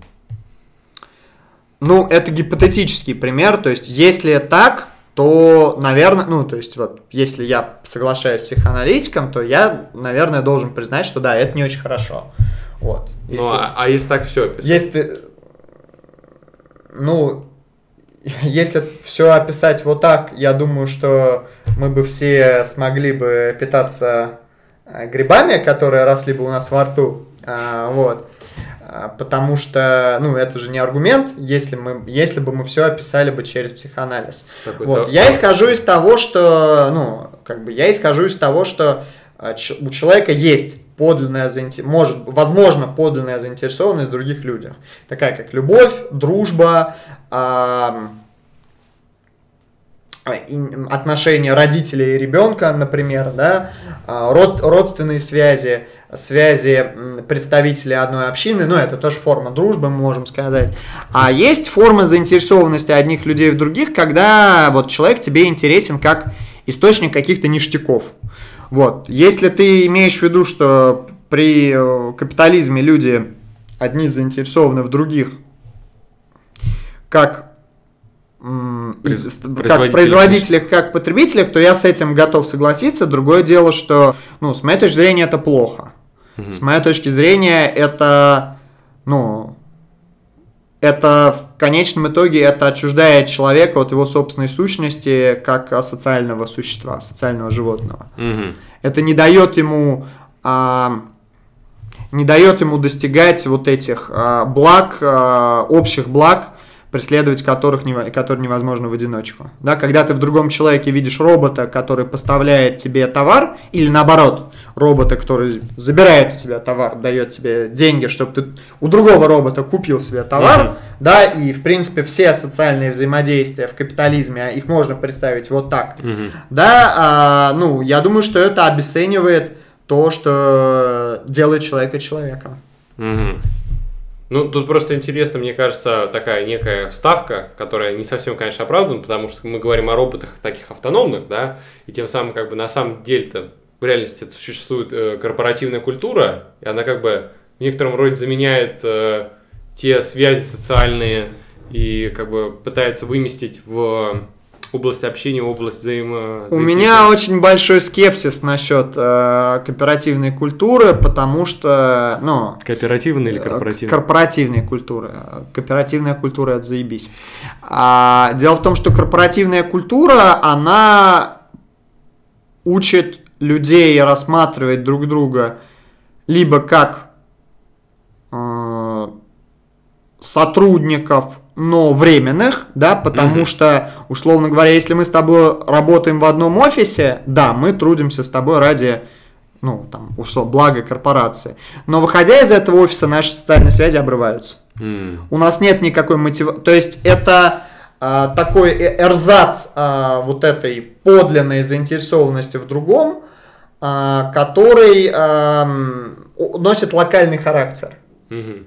который не формирует э, тебя как вот существо, да, как, как меня как меня. Потому что для меня как меня важно, чей я друг. Но чей я э, сосед по офисному столику, не важно, потому что ну, я выхожу из офиса и забываю об этом. А во-вторых, оно учит людей рассматривать друг друга как соперников, Мгм. Потому что если мы с тобой боремся за одну должность, то корпоративная ку- культура, она поощряет нас с тобой, в общем-то, довольно жестко бороться за эту должность, в том числе забывая о том, что у тебя э, ну, какие-то собственные есть цели, интересы, а может быть даже ты более достоин, чем я, получить эту должность, да, но а, корпоративная культура мотивирует меня это игнорировать и пытаться пролезть по твоей голове. Мгм. Не, ну на самом деле вот это пролезание по голове, оно выражается для потребителя определенным образом-то. И вообще для компании. Нет, ты спросил же просто про корпоративную культуру, я Мгм. так понимаю, как вот э, эквивалент а, ну, таких дружеских, а, ком- коммуни- коммунитарных, да, общинных отношений между людьми, Мгм. я поясняю, почему это не так. Может ли это идти на пользу компании в плане ее производительности? А. Да, я считаю, что может это идти компании на пользу ее производительности, но, слушайте, ну, ну, мне кажется, я просто исхожу из такой, из анти, антиутилитаристского допущения, что, э, наверное, мы стремимся не только к тому, чтобы любыми способами мы- ну, э, максимизировать благо. Наверное, для нас есть вещи важные э, сами по себе, независимо от э, того, какую пользу они нам приносят. Такая соци- э, эссенциальная сущность. Ну да, ну да. Я, в общем, наверное, понятно, что когда я вот эту всю картину излагаю, я исхожу из определенного взгляда на сущность или природу человека. Собственно, я его озвучил. Наш человек это рациональное, рациональное и а, в то же время социальное, политическое животное. Не, ну это так интересно в том смысле, что, что это какие-то такие неприступные принципы в этом смысле. Это принципы, которые могут быть опровергнуты с учетом дальнейших каких-то исследований о людях, Мгм. Но мне кажется, что все, что мы сейчас знаем о виде Homo sapiens, говорит о том, что а. Человеку свойственна социальность. Человек это животное, которое не одиночка, да, человек не может выживать и жить в одиночестве. И б. Человеку свойственна рациональность, потому что ну, сам наш, само наше мышление, да, которое делает в том числе возможным коммуникацию, да, оно подчиняется некоторым рациональным, рациональным нормам. М. Вот. Мне кажется, тут какая-то закольцованная рациональность. Поясни тогда, в чем закольцованность. Ну, потому что я просто думаю, хотел вот обобщить, так сказать, но это можно не только про Homo sapiens, может про всех приматов сказать так, а, а потом как бы вспоминая то, что на самом деле, э, ну, по крайней мере, в том школьном определении, значит, животных, в, отличении, значит, отличии животных от человека, хотя, конечно, человек тоже животное. Ложная дихотомия. Ну да, да, да. Э, вот это отличие, оно лежит в осознанности как бы действий. Здесь как бы можно приплеснуть, как бы, скажем так, рациональность, в то время как, мне кажется, та социальная активность, которая есть между приматами, она тоже в каком-то смысле рациональна.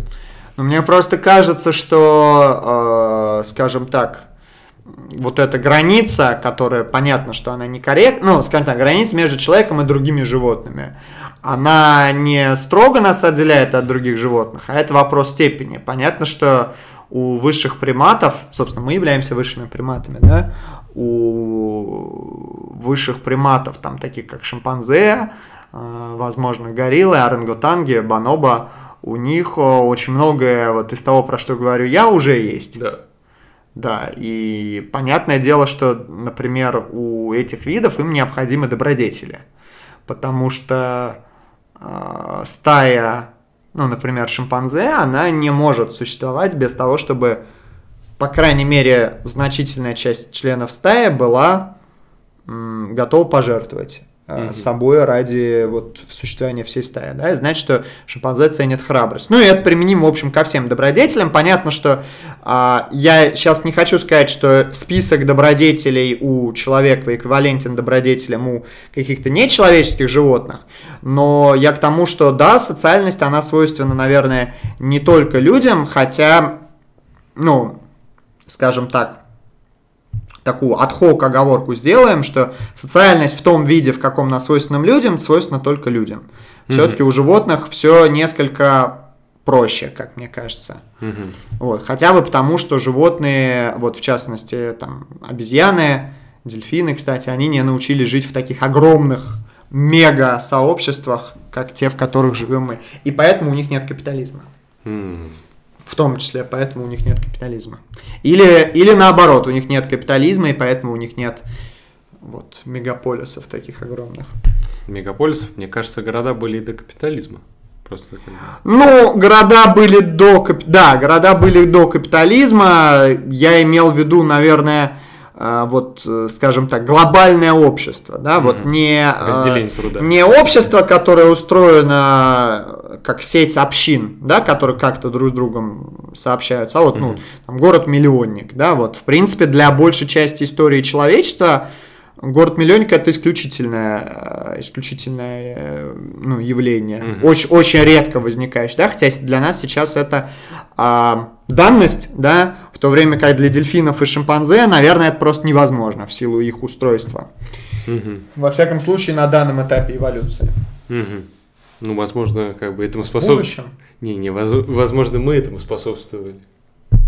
Тому, чтобы они не развелись, так э, как бы Ну да. до капитализма. Ну, не знаю, это уже к эволюционным биологам. Я, Это уже- я, я это- надеюсь, я надеюсь, что это не так, потому что мне не хотелось бы, э, ну, вернее, как, как, как бы- Социобиология, это все. Скажем так, э, я в таком случае, если действительно так, то я рад, что мы, вот люди, защитили дельфинов и шимпанзе от э, тлетворного влияния капитализма, да, не дали им придумать капитализм, но мне печально, что, например, мы не дали шимпанзе и, и дельфинам возможности, например, освоить земледелие, да, мне кажется, что если бы они смогли бы а, строить себе там какие-то жилища, да, более развитые, научились бы пользоваться огнем, у них бы чуть-чуть повеселее жизнь бы шла. Ну Вот. да, можно протрактовать то, что весь смысл человечества был в обеспечении как бы не, не доступа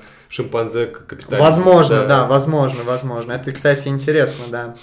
Как теория заговора. Вот, ну, кстати же, известно, что, ну, человек, вот Homo sapiens, это же не единственный вид а, Homo, да, были и другие, мгм. которые как бы вот, то ли наши предки их, это, Ну да. Значит, э, экспроприировали да так, что совсем, то ли они по каким-то еще причинам, вот, неандертальцы, они как бы, да, не дожили. Да, вот у дельфинов и шимпанзе корпоративной культуры нет. Нет, да, у них есть зато добродетели. Да. И вот как раз э, хочется сказать, я у одного человека услышал, да, который и меня, и вас смотрит, он перепутал э, корпоративизм с кооперативизмом. Не путайте это. Да, это два разных корпоративизма. Бу- э, разница, ну, в одну и вроде более букву, но смысл там прям. И в много жизней, да. А, так, ну, я думаю, что я, ну, вот, ответил на твой вопрос по поводу корпоративной культуры, почему это не, не замена вот э, тому типу сообществ, э, про которые мы вот все это время говорим. Ну, просто мне кажется, здесь некоторая такая уход с моей стороны идет в то, что корпоративная культура наиболее рациональна. Я думаю, что корпоративная культура рациональна в том, что касается технической рациональности, в том, что касается э, подсчета издержек и получаемых выгод. В этом плане да, но тут надо сказать, что это не единственный тип ну, про утилитаризм, да, я сказал, что это не единственный тип рациональности, и более того, я скажу, что это не тип рациональности, свойственный людям, потому что ам, Так бы себя вели все. Потому что нет, дел- ну, это тоже, да, это как следствие. Дело в том, что человеку, свойство рациональности человека заключается не только в том, что человек может подсчитывать выгоды и издержки. Человек может также задумываться и рассуждать о том, а, что, собственно, является выгодой, что является победой, а что является поражением. Мгм. Человек способен ставить под вопрос саму, вот, саму эту концепцию блага. И именно поэтому а, корпоративная культура – это не вот этот тип благого сообщества, потому что она этого не предполагает. Корпоративная культура не критически предполагает, что деньги, ну, прибыль, да, в широком смысле, это не обязательно деньги, вот как money, да, это могут быть э, там Блага. Ну, это могут быть ценные бумаги, это могут быть какие-то набор привилегий, это может быть доступ к каким-то новым видам удовольствия, более изощренным, да. Это может быть э, престиж, который, опять же, сводится к деньгам и к новому, к удовольствиям, но, к, но- к новому виду удовольствий. А, к новым удовольствиям, точнее, и в большем количестве. А, вот. Э, как бы, но так или иначе, корпоративная культура предполагает, что вот эти внешние блага, а, внешние, сейчас я объясню, в каком смысле я их, почему я их называю внешними, а, они являются единственным подлинным видом блага. Вот. И у работника у него нет возможности поставить это под вопрос, иначе он будет плохим работником. Иначе он будет плохим работником, и, скорее всего, ему, ну, у него не получится надолго сдержаться. Ну, а, а если эта корпорация занимается социальным инжинирингом? Она Что смотрит- ты имеешь в виду? В том смысле, то, что она смотрит, какие корпоративные практики, они как бы более морально обязывающие, тем самым как бы встраиваемые, хороши. Не, ну то есть Добродетель. это ты возвращаешься к идее вот университета, как такой корпорации. А, ну, Ну, то есть то, что ты говоришь, это же цель тогда такого сообщества, она в познании, а не Мгм. в деньгах.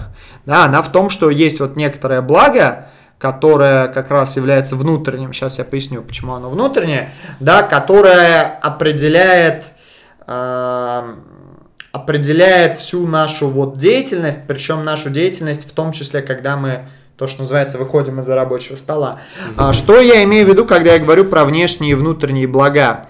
А, вот ты уже, мы уже поговорили про деньги, и я сделал такую заметку, что а, свойство денег а, во многом уникальное в том, что деньги это такая форма блага, которую можно получить практически любым способом. мгм. Деньги логически являются независимыми от того, что я делаю, чтобы их получить. Поэтому деньги можно найти на дороге, деньги можно получить наследство, деньги можно выиграть в казино или в лотерею, выиграть на спор, деньги можно а, получить донатом, деньги можно заработать на любой работе, деньги можно украсть, да, деньги можно а, получить, а, используя труд других людей.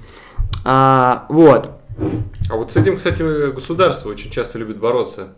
Ну, вернее, ск- скажем так, некоторая часть общества, которая выражает эту волю через государство. Что ты имеешь в виду? Ну, борьба с э, эксплуатацией, борьба с азартными играми. борьба- Ну, дело сейчас даже не в этом. Это все были просто примеры, да, что эти примеры должны были продемонстрировать, то, что деньги независимы от того, что вы делаете, чтобы их получить.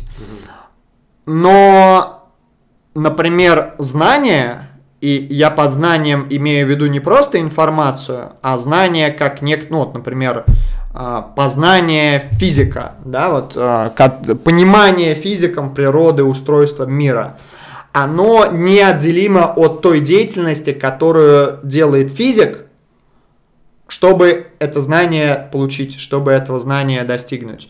То есть физическое знание логически связано с деятельностью физика как ученого. Мгм.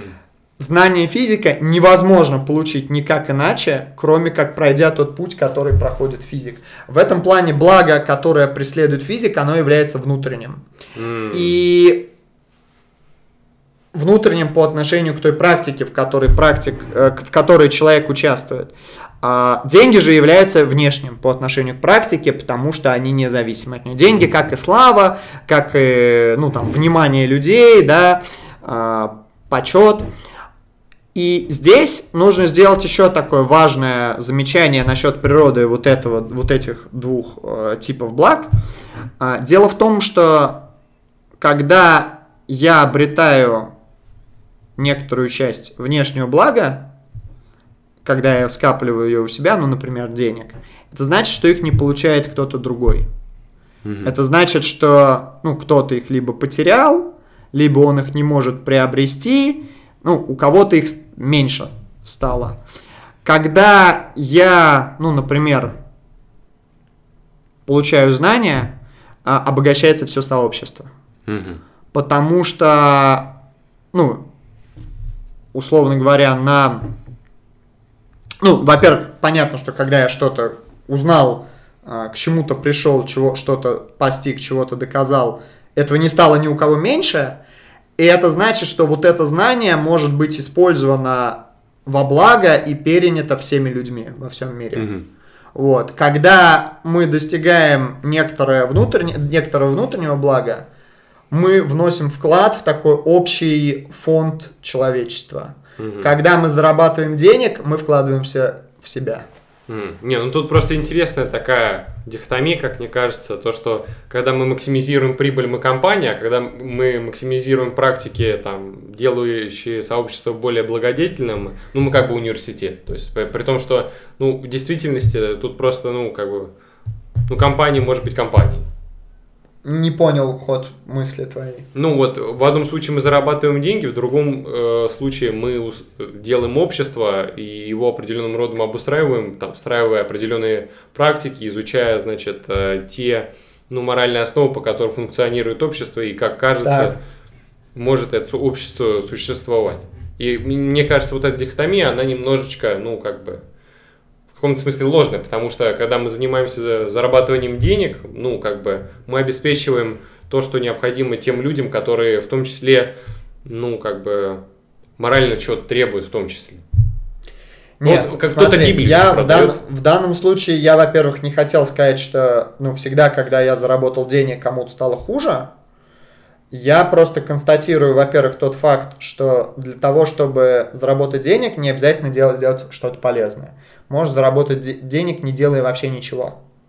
Ну, а правильно ли я понимаю, что как бы достойным поведением является только то, которое, э, ну, н- не сколько не то, что зарабатывает деньги, но сколько, ну, как бы, не, как, как ты сказал по поводу того, что деньги можно заработать любым способом.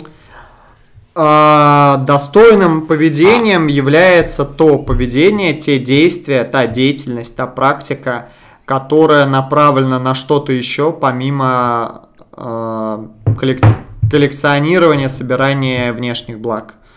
Потому что внешние блага, они не ведут к совершенству человека и человечества сами по себе, и они не, ну, как правило, повторюсь, да, если их у кого-то стало больше, это значит, что кто-то этих благ не получил. Ну, Да. ну, ведь то, что, ну, как бы, никто же не мыслит деньги через самих себя, понятное дело, а через, ну, как бы, у кого-то больше денег в силу тех отношений, которые, ну, состоялись, да, в силу того, что он предпринял те действия, которые, как бы, у, заставили одних людей быть менее богатыми, Так. а его более. И? Ну, и тем самым, как бы, в результате этих отношений, как там, либертарианцы, к примеру, считают добровольных, да, и метафизические тоже, э, ну, как бы, устроилось определенным родом общество, которое, ну, разве не рационально, разве, ну, как бы, и не настроено на то, чтобы вот эти практики, как бы, содействия, максимизации свободы воли, значит, в свободном выборе усилить. Общество, в котором а, все его члены, все, все люди, да, которые это общество населяют, м, живут только ради того, чтобы получать больше денег.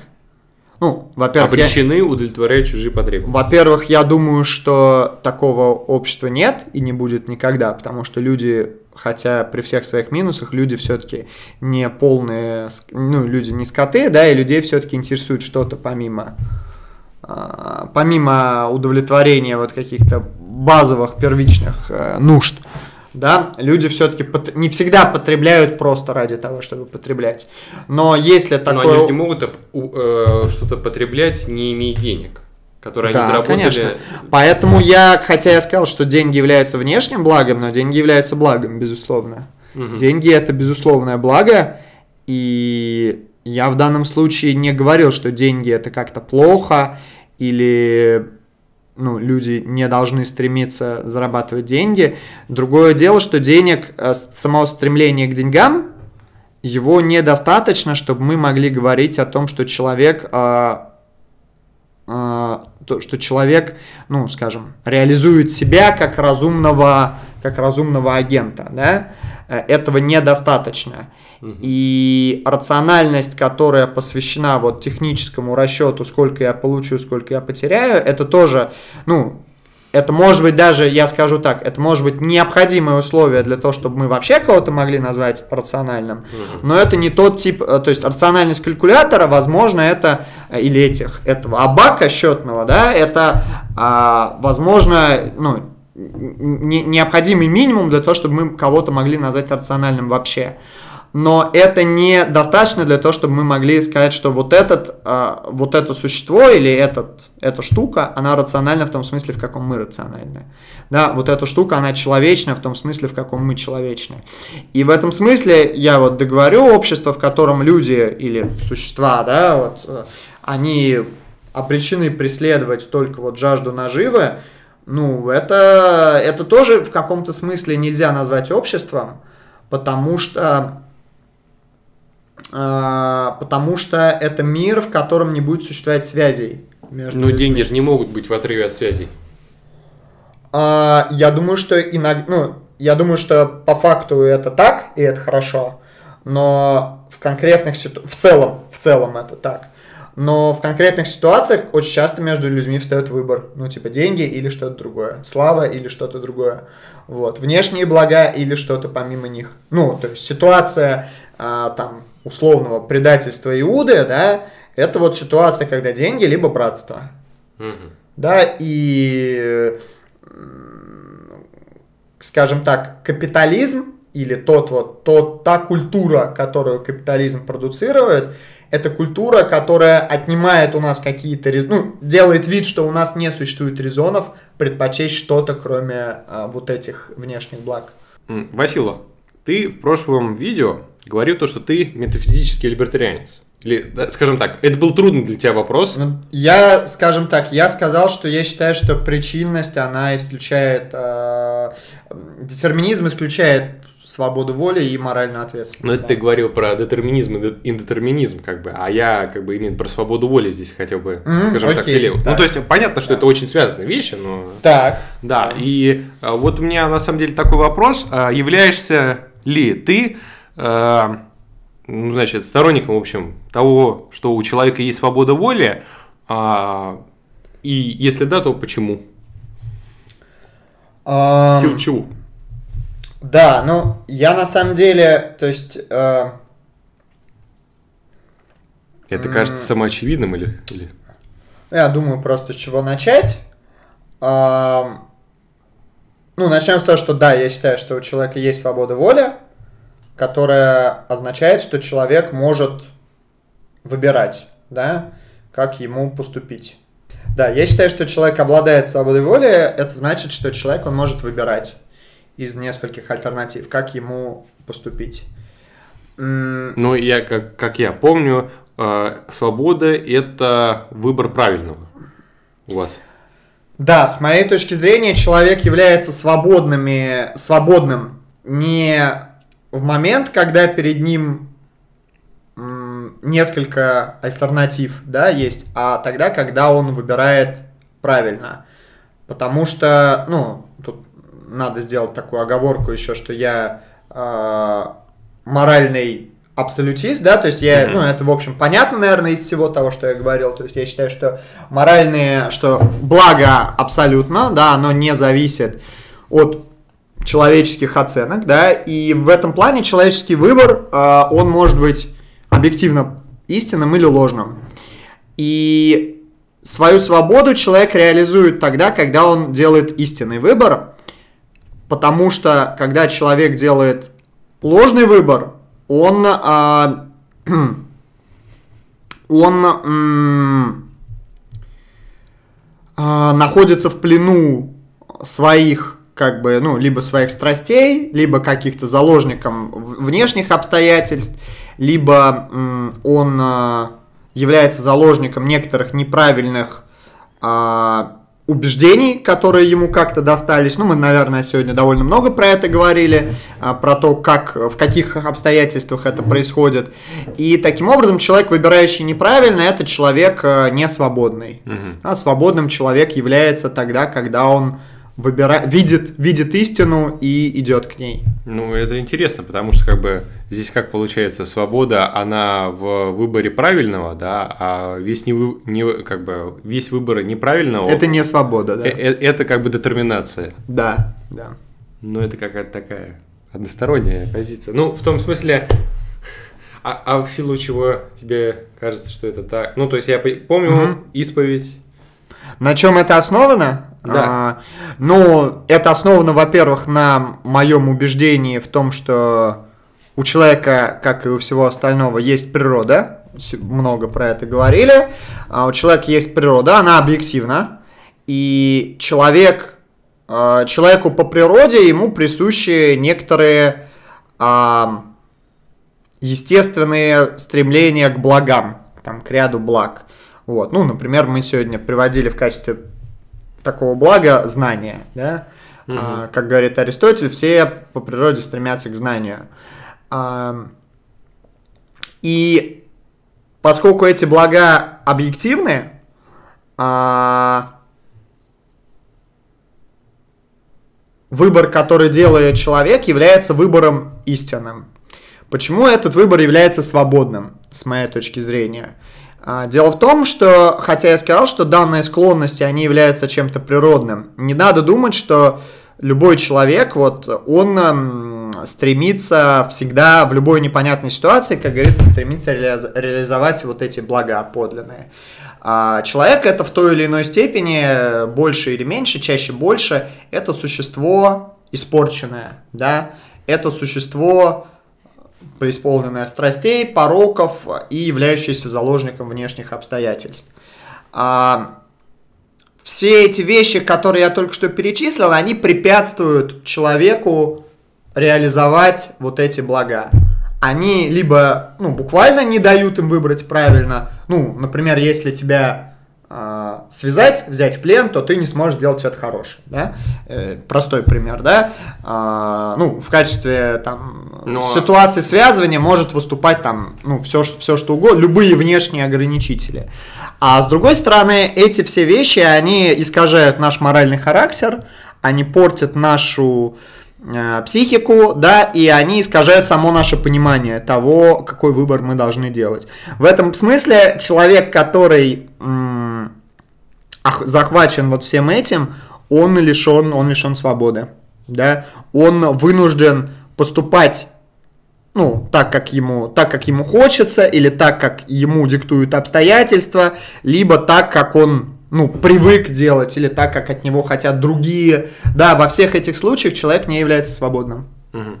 Ну, тут просто как-то вот, мне кажется, мы ходим, как бы говорим одно и то же разными словами, или просто как бы... Ты ничего пока не говорил. Ну, да, наверное. Ну, просто... Тогда скажи, давай тогда ты скажи. Ну, я же как бы детерминист, и у меня... Мгм. Я вроде как не совершаю плохие действия, не направленные на получение истины. Ну, то есть, это э, как бы надо продолжить аргумент, я чувствую, да. Желательно, желательно, а то это звучит просто как вот он. Любите меня таким, какой Да. я есть. Да. Где они, эти римляне, перед тобой? Где ты видел добродетельного человека? Вот, блядь, я. Да, желательно развить эту интуицию. Да, и мне кажется, люди, которые мыслят в логике того, что человек является пересечением тех, скажем так, детерминирующих его факторов, заставляющих его действовать тем образом, которым он действует, э, преисполняться там в поиске истины, опосредованно, как бы, ну, оперируя истиной, там, тоже в своих целях каких-либо, тем самым, как бы, как при, преисполняя, преувеличивая а, размер всеобщей, как бы, истинной утверждаемости, как сказать даже, и истинного базы знаний об Мгм. Ну я, да, да, Да. фо- фонд, фонд истинных, короче, истинных положений. Ну да, ну правда, конечно, можно сказать то, что там фонд истинных положений может стать частным, да, и поэтому как бы, у нас такое интеллектуальное право. А, И вот мне кажется, что в этом есть некоторая такая, ну какая-то свободность э, рассуждения э, между индетерминизмом и детерминизмом, потому что, ну как-то вот чисто... Нет, фундаментально я не детерминист, то есть я не считаю, что, ну, опять же, много про это говорил, да, я не считаю, что события в мире предопределены строго предшествующими событиями. Ну а чем они Но, предопределены? но, да, я считаю, что в мире есть причинность. То есть события в мире, они происходят не просто так, они происходят по, по каким-то причинам. Мгм. Ну, а как они, ну, как бы, почему если не перемотать, то не будет все так же и вернуть обратно? Потому что, ну, во-первых, потому что в разной ситуации, ну, отвечу так, в, раз, в одной и той же ситуации а, разные каузальные факторы могут сыграть по-разному. Это как? Ну, я приводил уже пример из квантовой физики, принцип квантовой неопределенности, да, когда квантовый объект, он может себя повести одним образом, может повести дру- другим. В одной и той же, один и Нет, тот же квантовый и- объект в одной и той же ситуации. Я примерно это понимаю, но э, тут просто, мне кажется, очень важно заметить то, что э, в квантовой, э, значит, теории есть законы. Так, да, но они вероятностные. Да, но они есть. Но закон, ну, как бы не... Если он вероятностный, он не совсем закон. Нет, он закон, ну, с- смотри, что ты, смотря, понимаешь под законом. Если ты под законом понимаешь вот некоторое, ам, ну, скажем, высказывание, да, которое предлаг- предполагает, что всегда а, во всех ситуациях предметы класса А демонстрируют свойства класса Б, Такие законы есть в естественной науке, может быть, даже не только в естественной, я просто, ну, в- не в естественной там, наверное, сложнее, но это не единственные законы, Ну, которые дем- есть. демонстрирует B слэш C вероятностная. Ну да, такое, так, это тоже законы, это тоже примеры Мгм. закона. Да, есть примеры закона, которые выглядят вот так. Ну, я даже более того скажу, мы, в принципе, можем сформулировать э, закон дизъюнктивно.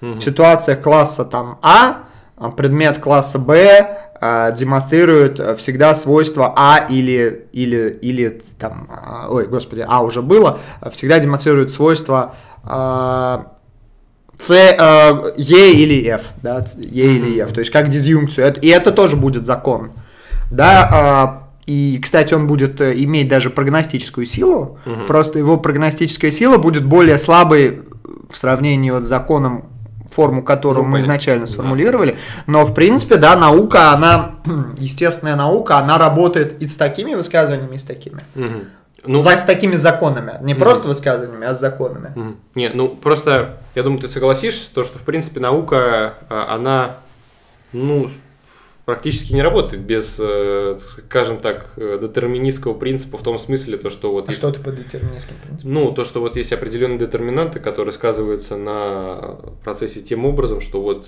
он становится та- таковым. То есть вот утверждение так устраивает. Смотри, если ты сейчас хочешь сказать, что наука не работает без причинности, то, или там без принципа достаточного основания, то я с тобой согласен.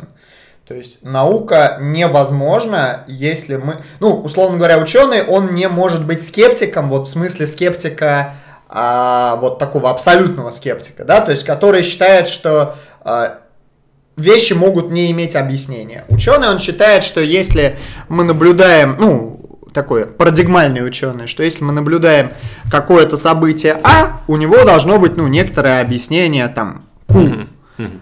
А, даже если у нас сейчас нету этого объяснения, даже если мы не можем найти причину этого события, то она есть. Мгм. Просто она, ну, для нас, э, от нас скрыта. Гносеологически не поздно. Да, да, да, да, но там на метафизическом или даже на физическом уровне она присутствует, или на- там на химическом, на Мгм. биологическом.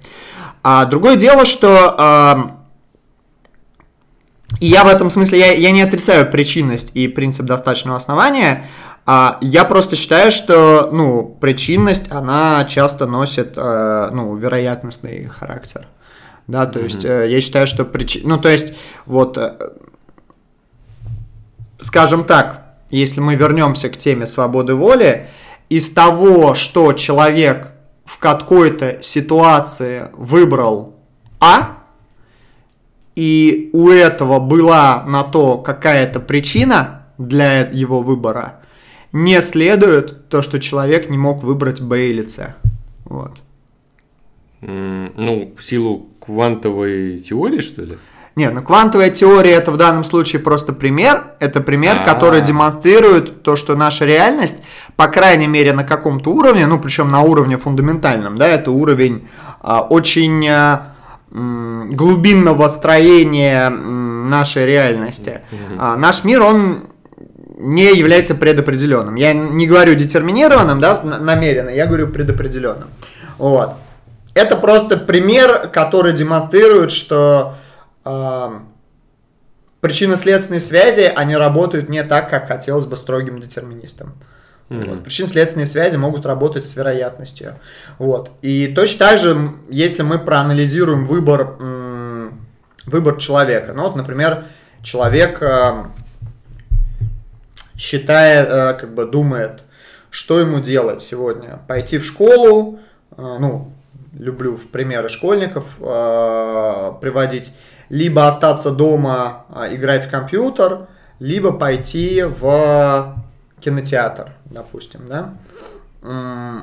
У каждого из, ну, что бы ни выбрал школьник, допустим, он выберет пойти в школу, мы можем сказать, школьник пошел в школу, потому что, апеллируя к причине, он не хотел, чтобы его наругали родители.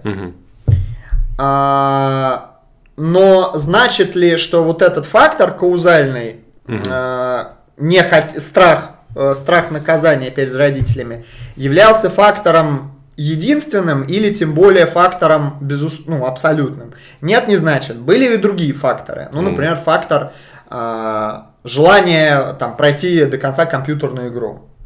Мгм. Это тоже причинный фактор, который порождает действие.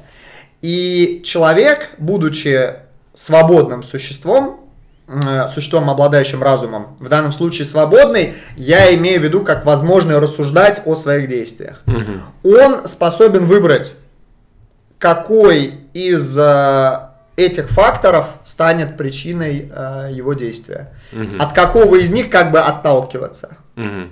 А в чем, ну как бы, Это как, ну вот я не знаю, еще одну аналогию приведу. Вот ты можешь, э, ну, то- в той же компьютерной игре, а, ты можешь выбрать разные способы прохождения этой игры.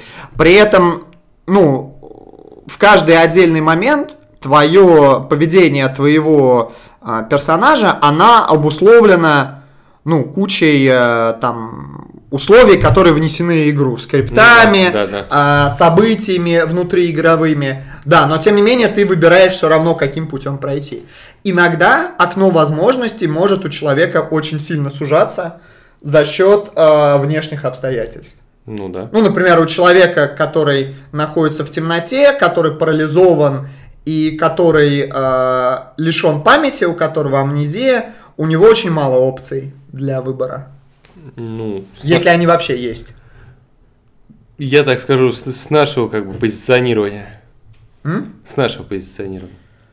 Ну, а какие у него могли бы быть со своего позиционирования? Ну, которые нам, наверное, не по... Ну, как бы... А, ну окей, но я в данном случае, я тоже из принципа достаточного основания исхожу, если я о чем-то не могу судить, да, о наличии чего-то, то я о нем и не сужу, да, вот я у такого человека, ну, наверное, можно постараться придумать какие-то варианты действий, да, если так, поупражняться в ментальной гимнастике, но явно их меньше, чем у меня у тебя сейчас.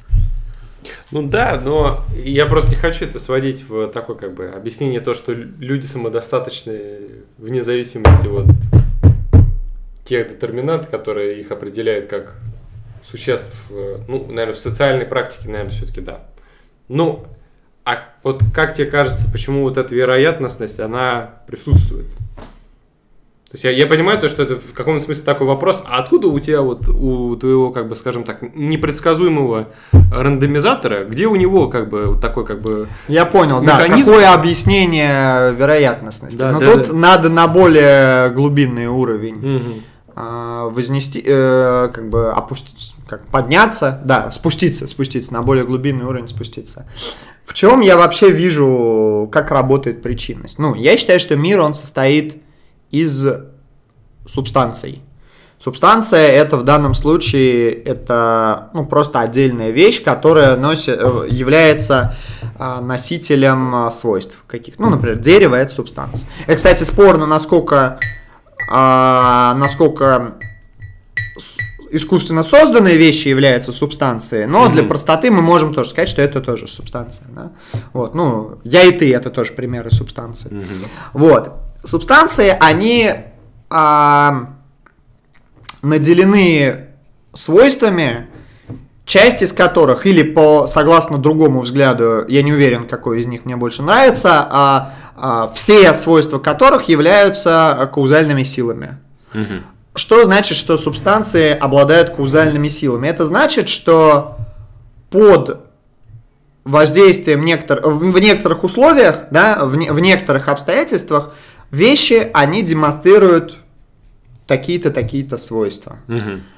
Ам, часть этих свойств, по крайней мере, часть этих свойств, она ам, носит, э, она может быть описана как, ну, как дизъюнкция, да, то есть в таких-то и в таких-то условиях данная субстанция, она ведет себя так или так. Мгм. И физик или там химик, он может посчитать вероятности здесь.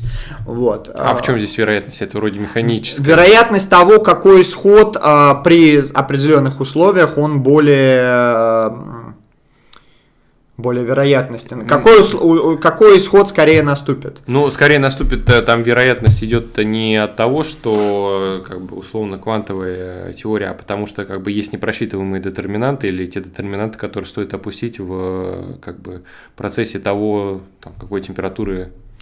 Но тут мы как бы опять возвращаемся к физике, с метафизики мы опять возвращаемся к физике, но это, в общем, моя вина, потому что я начал говорить про то, что физик может посчитать.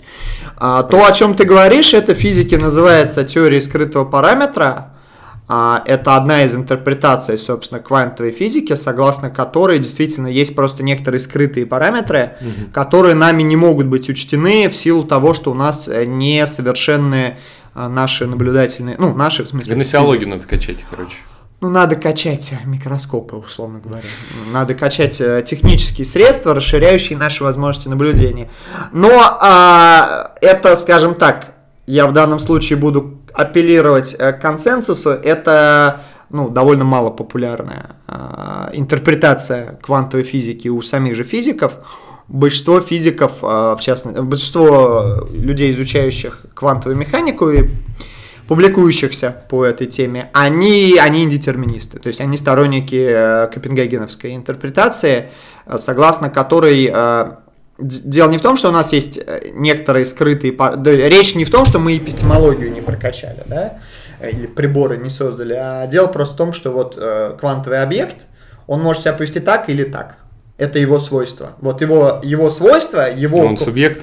его каузальная сила. Нет, он не субъект, а, ну, в физике, понятное дело, этот вопрос не ставят, да. А, с моей точки зрения, он не субъект, потому что он не выбирает. То есть его Ну, а как? поведение является случайным в том смысле, в каком наше поведение случайным не является.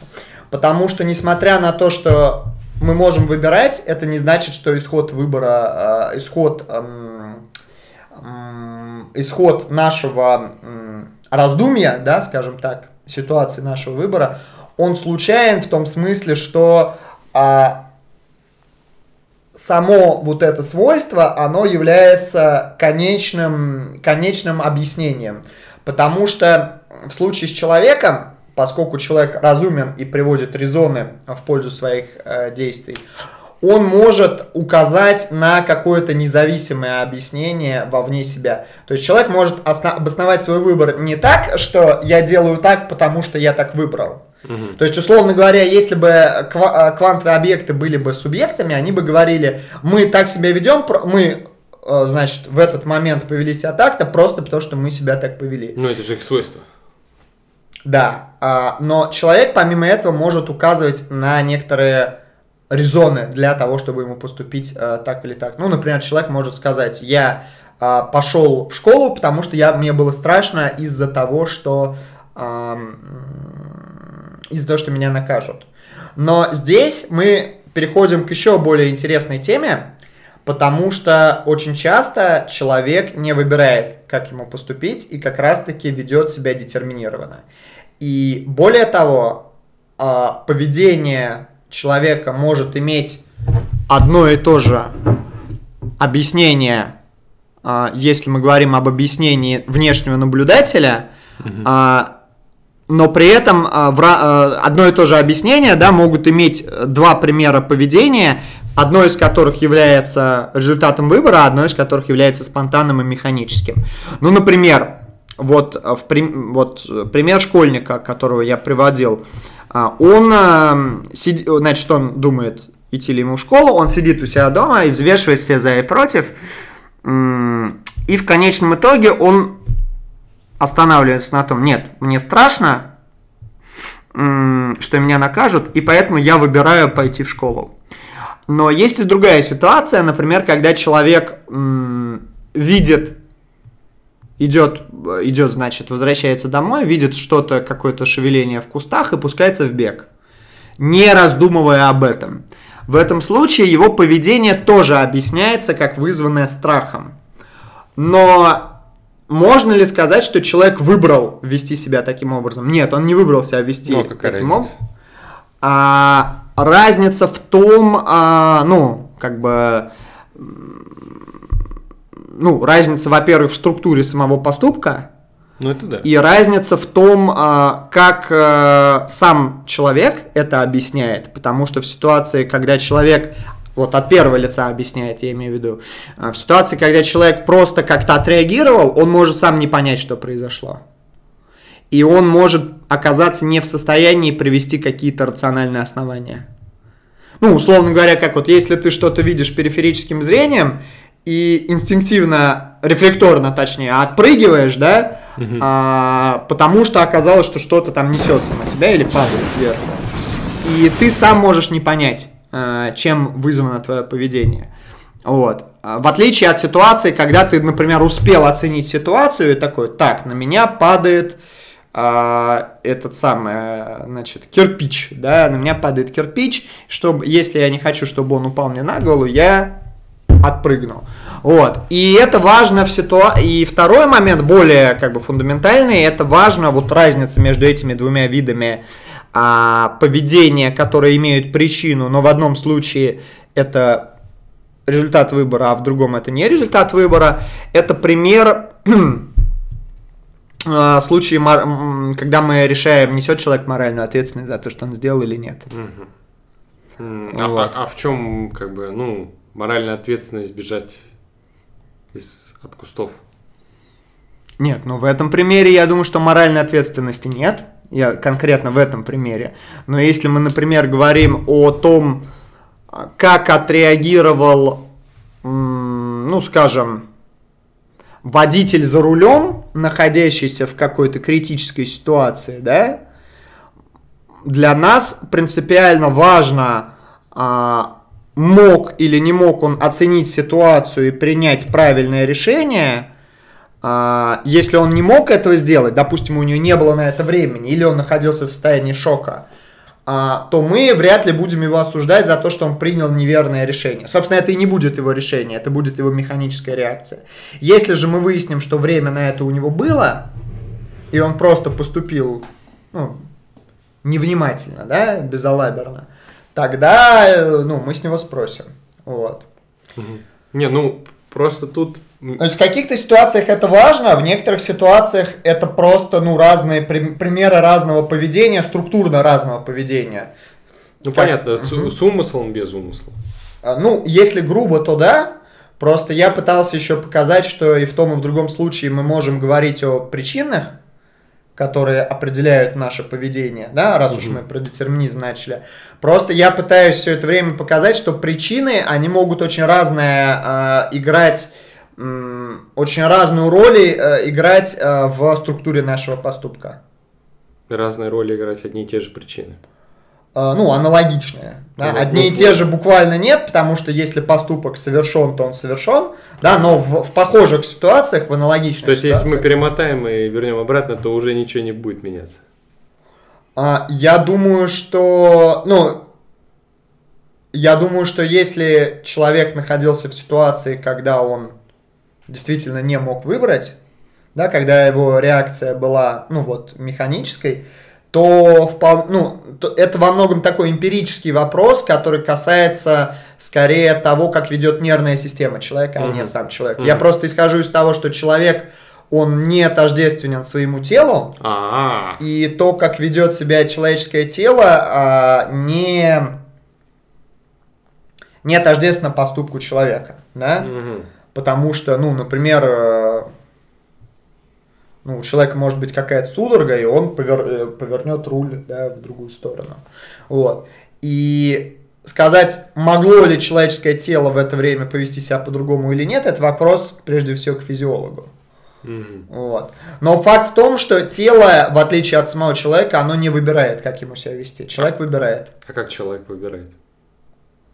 М, А вот, ну, что предполагает твой вопрос? Какой, от, какой ответ? Ну, как бы, а почему у него также не могут быть как бы, детерминанты к поведению, которые ты описывал наподобие школьника? Так я же сказал, что могут. Ну, все мое, по-моему, рассуждение Ну да. заключается в том, что может. Ну, а тогда Проблема в том, что это не противоречит выбору. есть же позиция, вроде называется компатибилизм, это не про это? Компатибилизм это про моральную ответственность. А. Мы сейчас не про моральную ответственность, а про выбор. А, да, как бы, значит, э, детерминанты могут быть и есть, но разница в том, что в одном случае человек выбирает, в другом случае он не выбирает, его просто вот как несет по течению. Ну, и в одном случае он выбирает, в другом случае он не выбирает. Да. Но он же выбирает силу того аналитического аппарата, который, которым он обладает, который у него и есть силу тех детерминант, которые заставили его быть человеком. Ну, даже не сколько человек выбирает, сколько сущие, так скажем. Но здесь мы возвращаемся к моему исходному тезису, что сущее, да, или вот субстанция, да, они на фундаментальном, ну, нету никакой необходимости в том, чтобы их свойства, они всегда вели себя одинаковым образом, были строго детерминированными. И здесь мы возвращаемся к э, квантовой физике, да, что, э, ну, нет, э, наша реальность, она вариативна не только на уровне поведения человека, да, то есть я, ну, она вариативна на самых вот глубинных своих уровнях. Ну, а если я буду разделять позицию как бы тайного источника? Ну, пожалуйста, да, мне просто кажется, что, ну, как бы, смотри, в чем, давай так, в чем моя позиция удобна, чем она мне нравится. Мгм. помимо того, что она там как-то согласуется с физикой. Ну, во-первых, она мне нравится тем, что она позволяет э, расширить нам возможности по описанию человеческого поведения. Оно позволяет нам отличать разные типы человеческого поведения и э, причем отличать структурно, да, ну, по его вот принципиальному какому-то устройству, и оно позволяет нам сортировать человеческое поведение более многообразно, Чем детерминизм?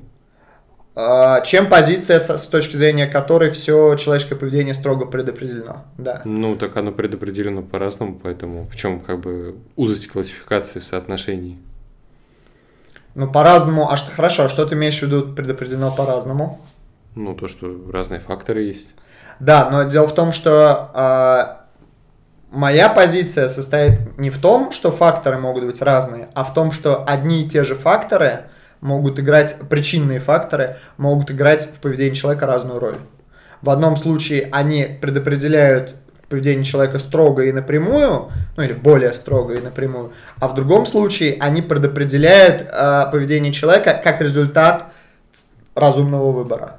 Не, ну так разумный это- вы- выбор тоже является предопределенностью. То есть, ну, как бы, в том смысле, то, что он исходит из чего-то благодаря тому фактору, который время. Не, разумный выбор не исходит из чего-то, разумный выбор это способность.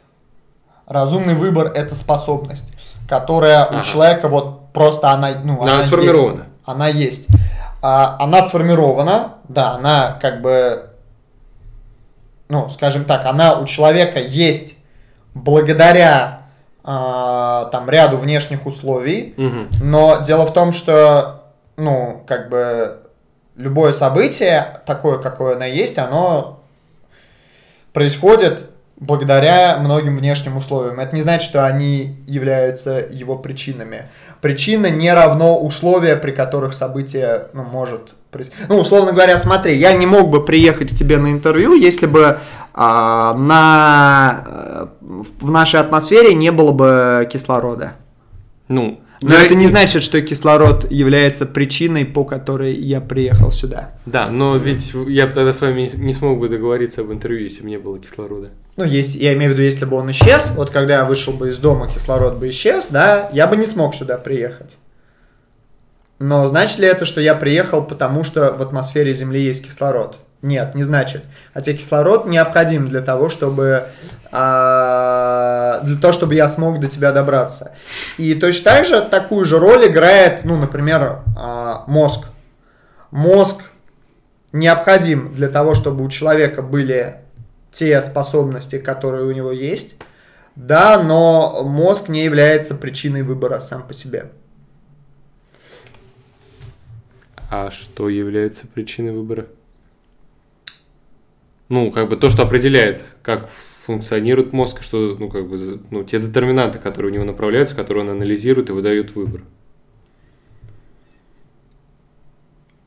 А а что ты в данном случае под детерминантами имеешь в виду? Ну, там, ну, информация. Пу- пу- пу. Ну, тогда ты, в общем, сам на свой вопрос ответил информация, я думаю. Ну, типа, что определяет то, как поведет себя мозг. А, не, я, Информация. я, я, я думал, тут просто в один момент это будет заход такой. Не, ну смотри, я... давай, хорошо, еще раз. Вот человек, Не, по- про- который для того, чтобы выбирать свободно, он нуждается в том, чтобы у него был мозг, тело, и чтобы вокруг существовали условия, необходимые для возможности его существования. Да, ну, в, том, в частности, кислород. Хотя не только кислород. Там гравитация должна быть нормальная.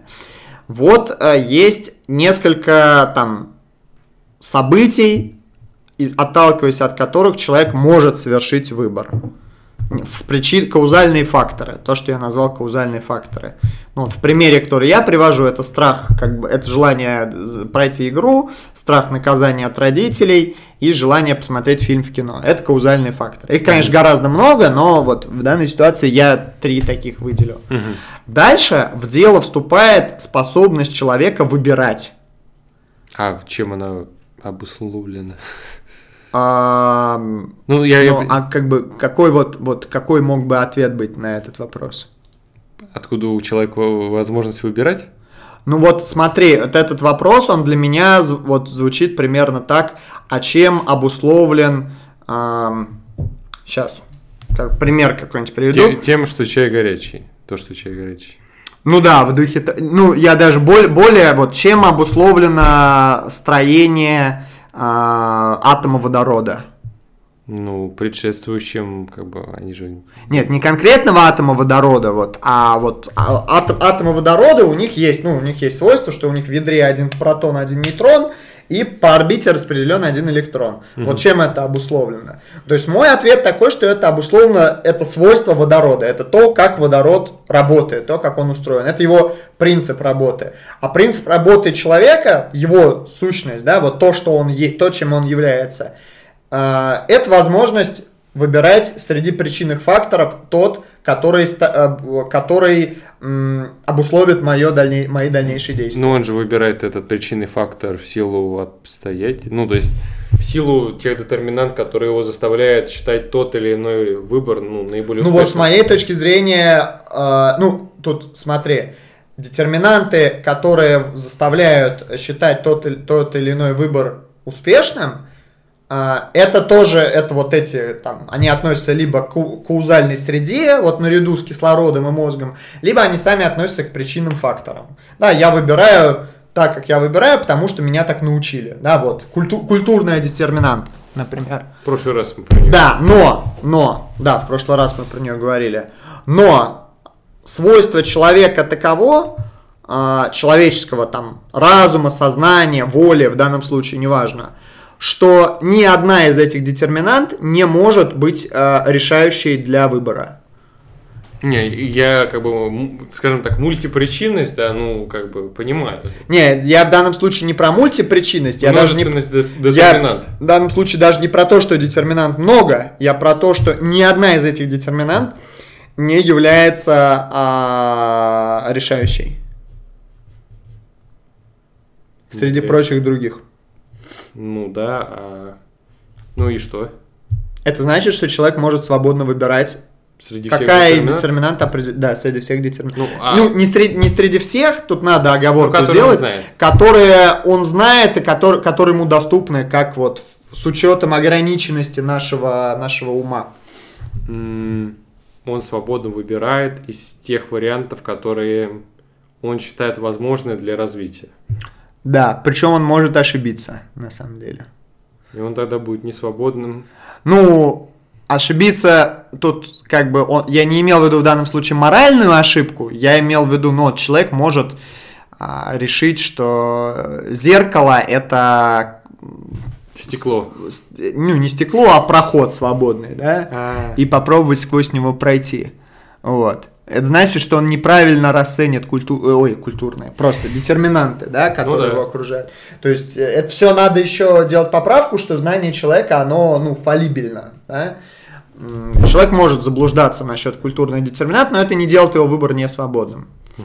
Несвободным его выбор дел, э, ну, несвободным выбор делает его отсутствие. да. Когда человек поступает как-то, не будучи в состоянии поступить иначе. Ну а такое состояние разве не повсеместно? А, Я думаю, что нет. Хотя бы потому, что ну, у нас есть. Ну, это такое, это как бы не аргумент, это пример просто. Ну вот. У нас есть э, большое количество случаев, в которых мы можем сказать, что человек поступил э, вопреки, э, вопреки всем обстоятельствам. Нет, как? А, ну, например, эм, ну, например, случай героического самопожертвования, который практикуют, а, который, который вот, значит, э, практикуют люди, в частности, атеисты, да, которые не верят в загробную жизнь. А, Люди, которые жертвуют собой, а, ну, у них есть очень много резонов для того, чтобы это не делать. Очень много детерминантов. Ну, у них же которые- есть детерминант так делать. А, Ну, я для просто- любого выбора есть, наверное, детерминант. Ну, для любого выбора есть детерминанта, да, иначе это не выбор. Но явно вот Перевешивает. явно перевешивает, да. Это, ну, иначе бы просто люди бы, ну, легко бы жертвовали собой, да. Вот. Ну, да, ну, ну, то есть, хорошо, а если я применю такой, как бы, стандартный аргумент, типа, там, Айн Рэндовский по поводу самопожертвования, по поводу того, что, как бы, оно обуславливает, как бы, ну, тот социальный статус у человека, которым он дорожит, который он может сохранить, или даже, там, скажем так, то потомство, ту, ту группу, как бы, которую он представляет, ради которой он жертвует собой.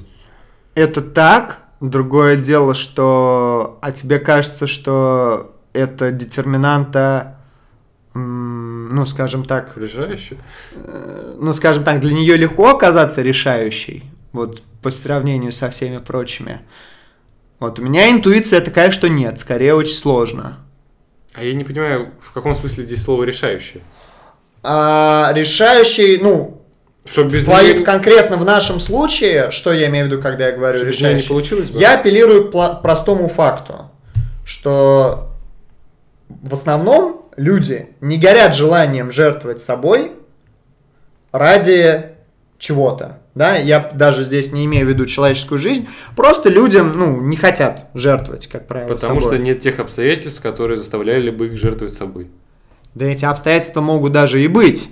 Другое дело, что даже в обстоятельствах, в которых человеку есть резон пожертвовать собой, большинство людей это не выбирает. Почему? Тогда нет Там. резона. Резон есть, просто он не оказывается решающим. Резон ты сам только что привел, Айн Рэндовский. Ты привел резон. Да, но мне люди кажется, его не выбирают. Почему? Потому что другие перевешивают. Потому что больно, Мгм. потому что страшно, потому что есть надежда на то, что в дальнейшем получится исправить текущую ситуацию, потому что там свое дороже, потому что не хочется оставлять э, то, что дорого. Не, ну есть же такие ситуации, в которых как бы вот то, о чем мы говорили, перевешивает вот это все. Да, и эти ситуации доказывают, что у человека есть выбор. Между вот этими двумя ситуациями. между этими двумя опциями. Выбрать вот это все, вот эти все м, детерминанты, предопределяющие менее затратное поведение, и, может быть, одно единственное детерминантное, которое предопределяет героизм. Не, ну так, а разве... Не предопределяет, а определяет. Но разве при общих детерминантах относительно всех людей, как бы они все не выберут один и тот же вариант с героизмом, ну или другим вариантом? Ну, практика показывает, что не выбирают. Немногие не, ну у выбирают. нас же нет такого примера. Какого? Тогда я, ну, наверное, не всего- понял. ну как бы, то, что на всех людей одни и те же детерминанты действуют. Мне кажется, это невозможно по разным, Ну, по, да. в силу, то есть это невозможно, то есть это даже как мысленный эксперимент невозможно, потому что, ну, в силу того, что мы с тобой отличаемся друг от друга, у нас уже разные детерминанты. Ну, мы же отличаем силу чего-то. И? Нет, я Ну, просто к тому, что если, свои. я просто к тому, что у людей были бы одинаковые детерминанты, это не было бы много людей. Ну, это справедливо. Вот. же То есть это невозможная ситуация, да. Потому что люди отличаются друг от друга, ну чем? Прежде всего своим опытом, своей памятью, да, своим вот, э, своей историей, скажем так, да. Твоя история отличается от моей. Мы с тобой э, разные личности, вот. Ам, поэтому твой мысленный эксперимент, он, не- ну, с моей точки зрения, просто невозможен.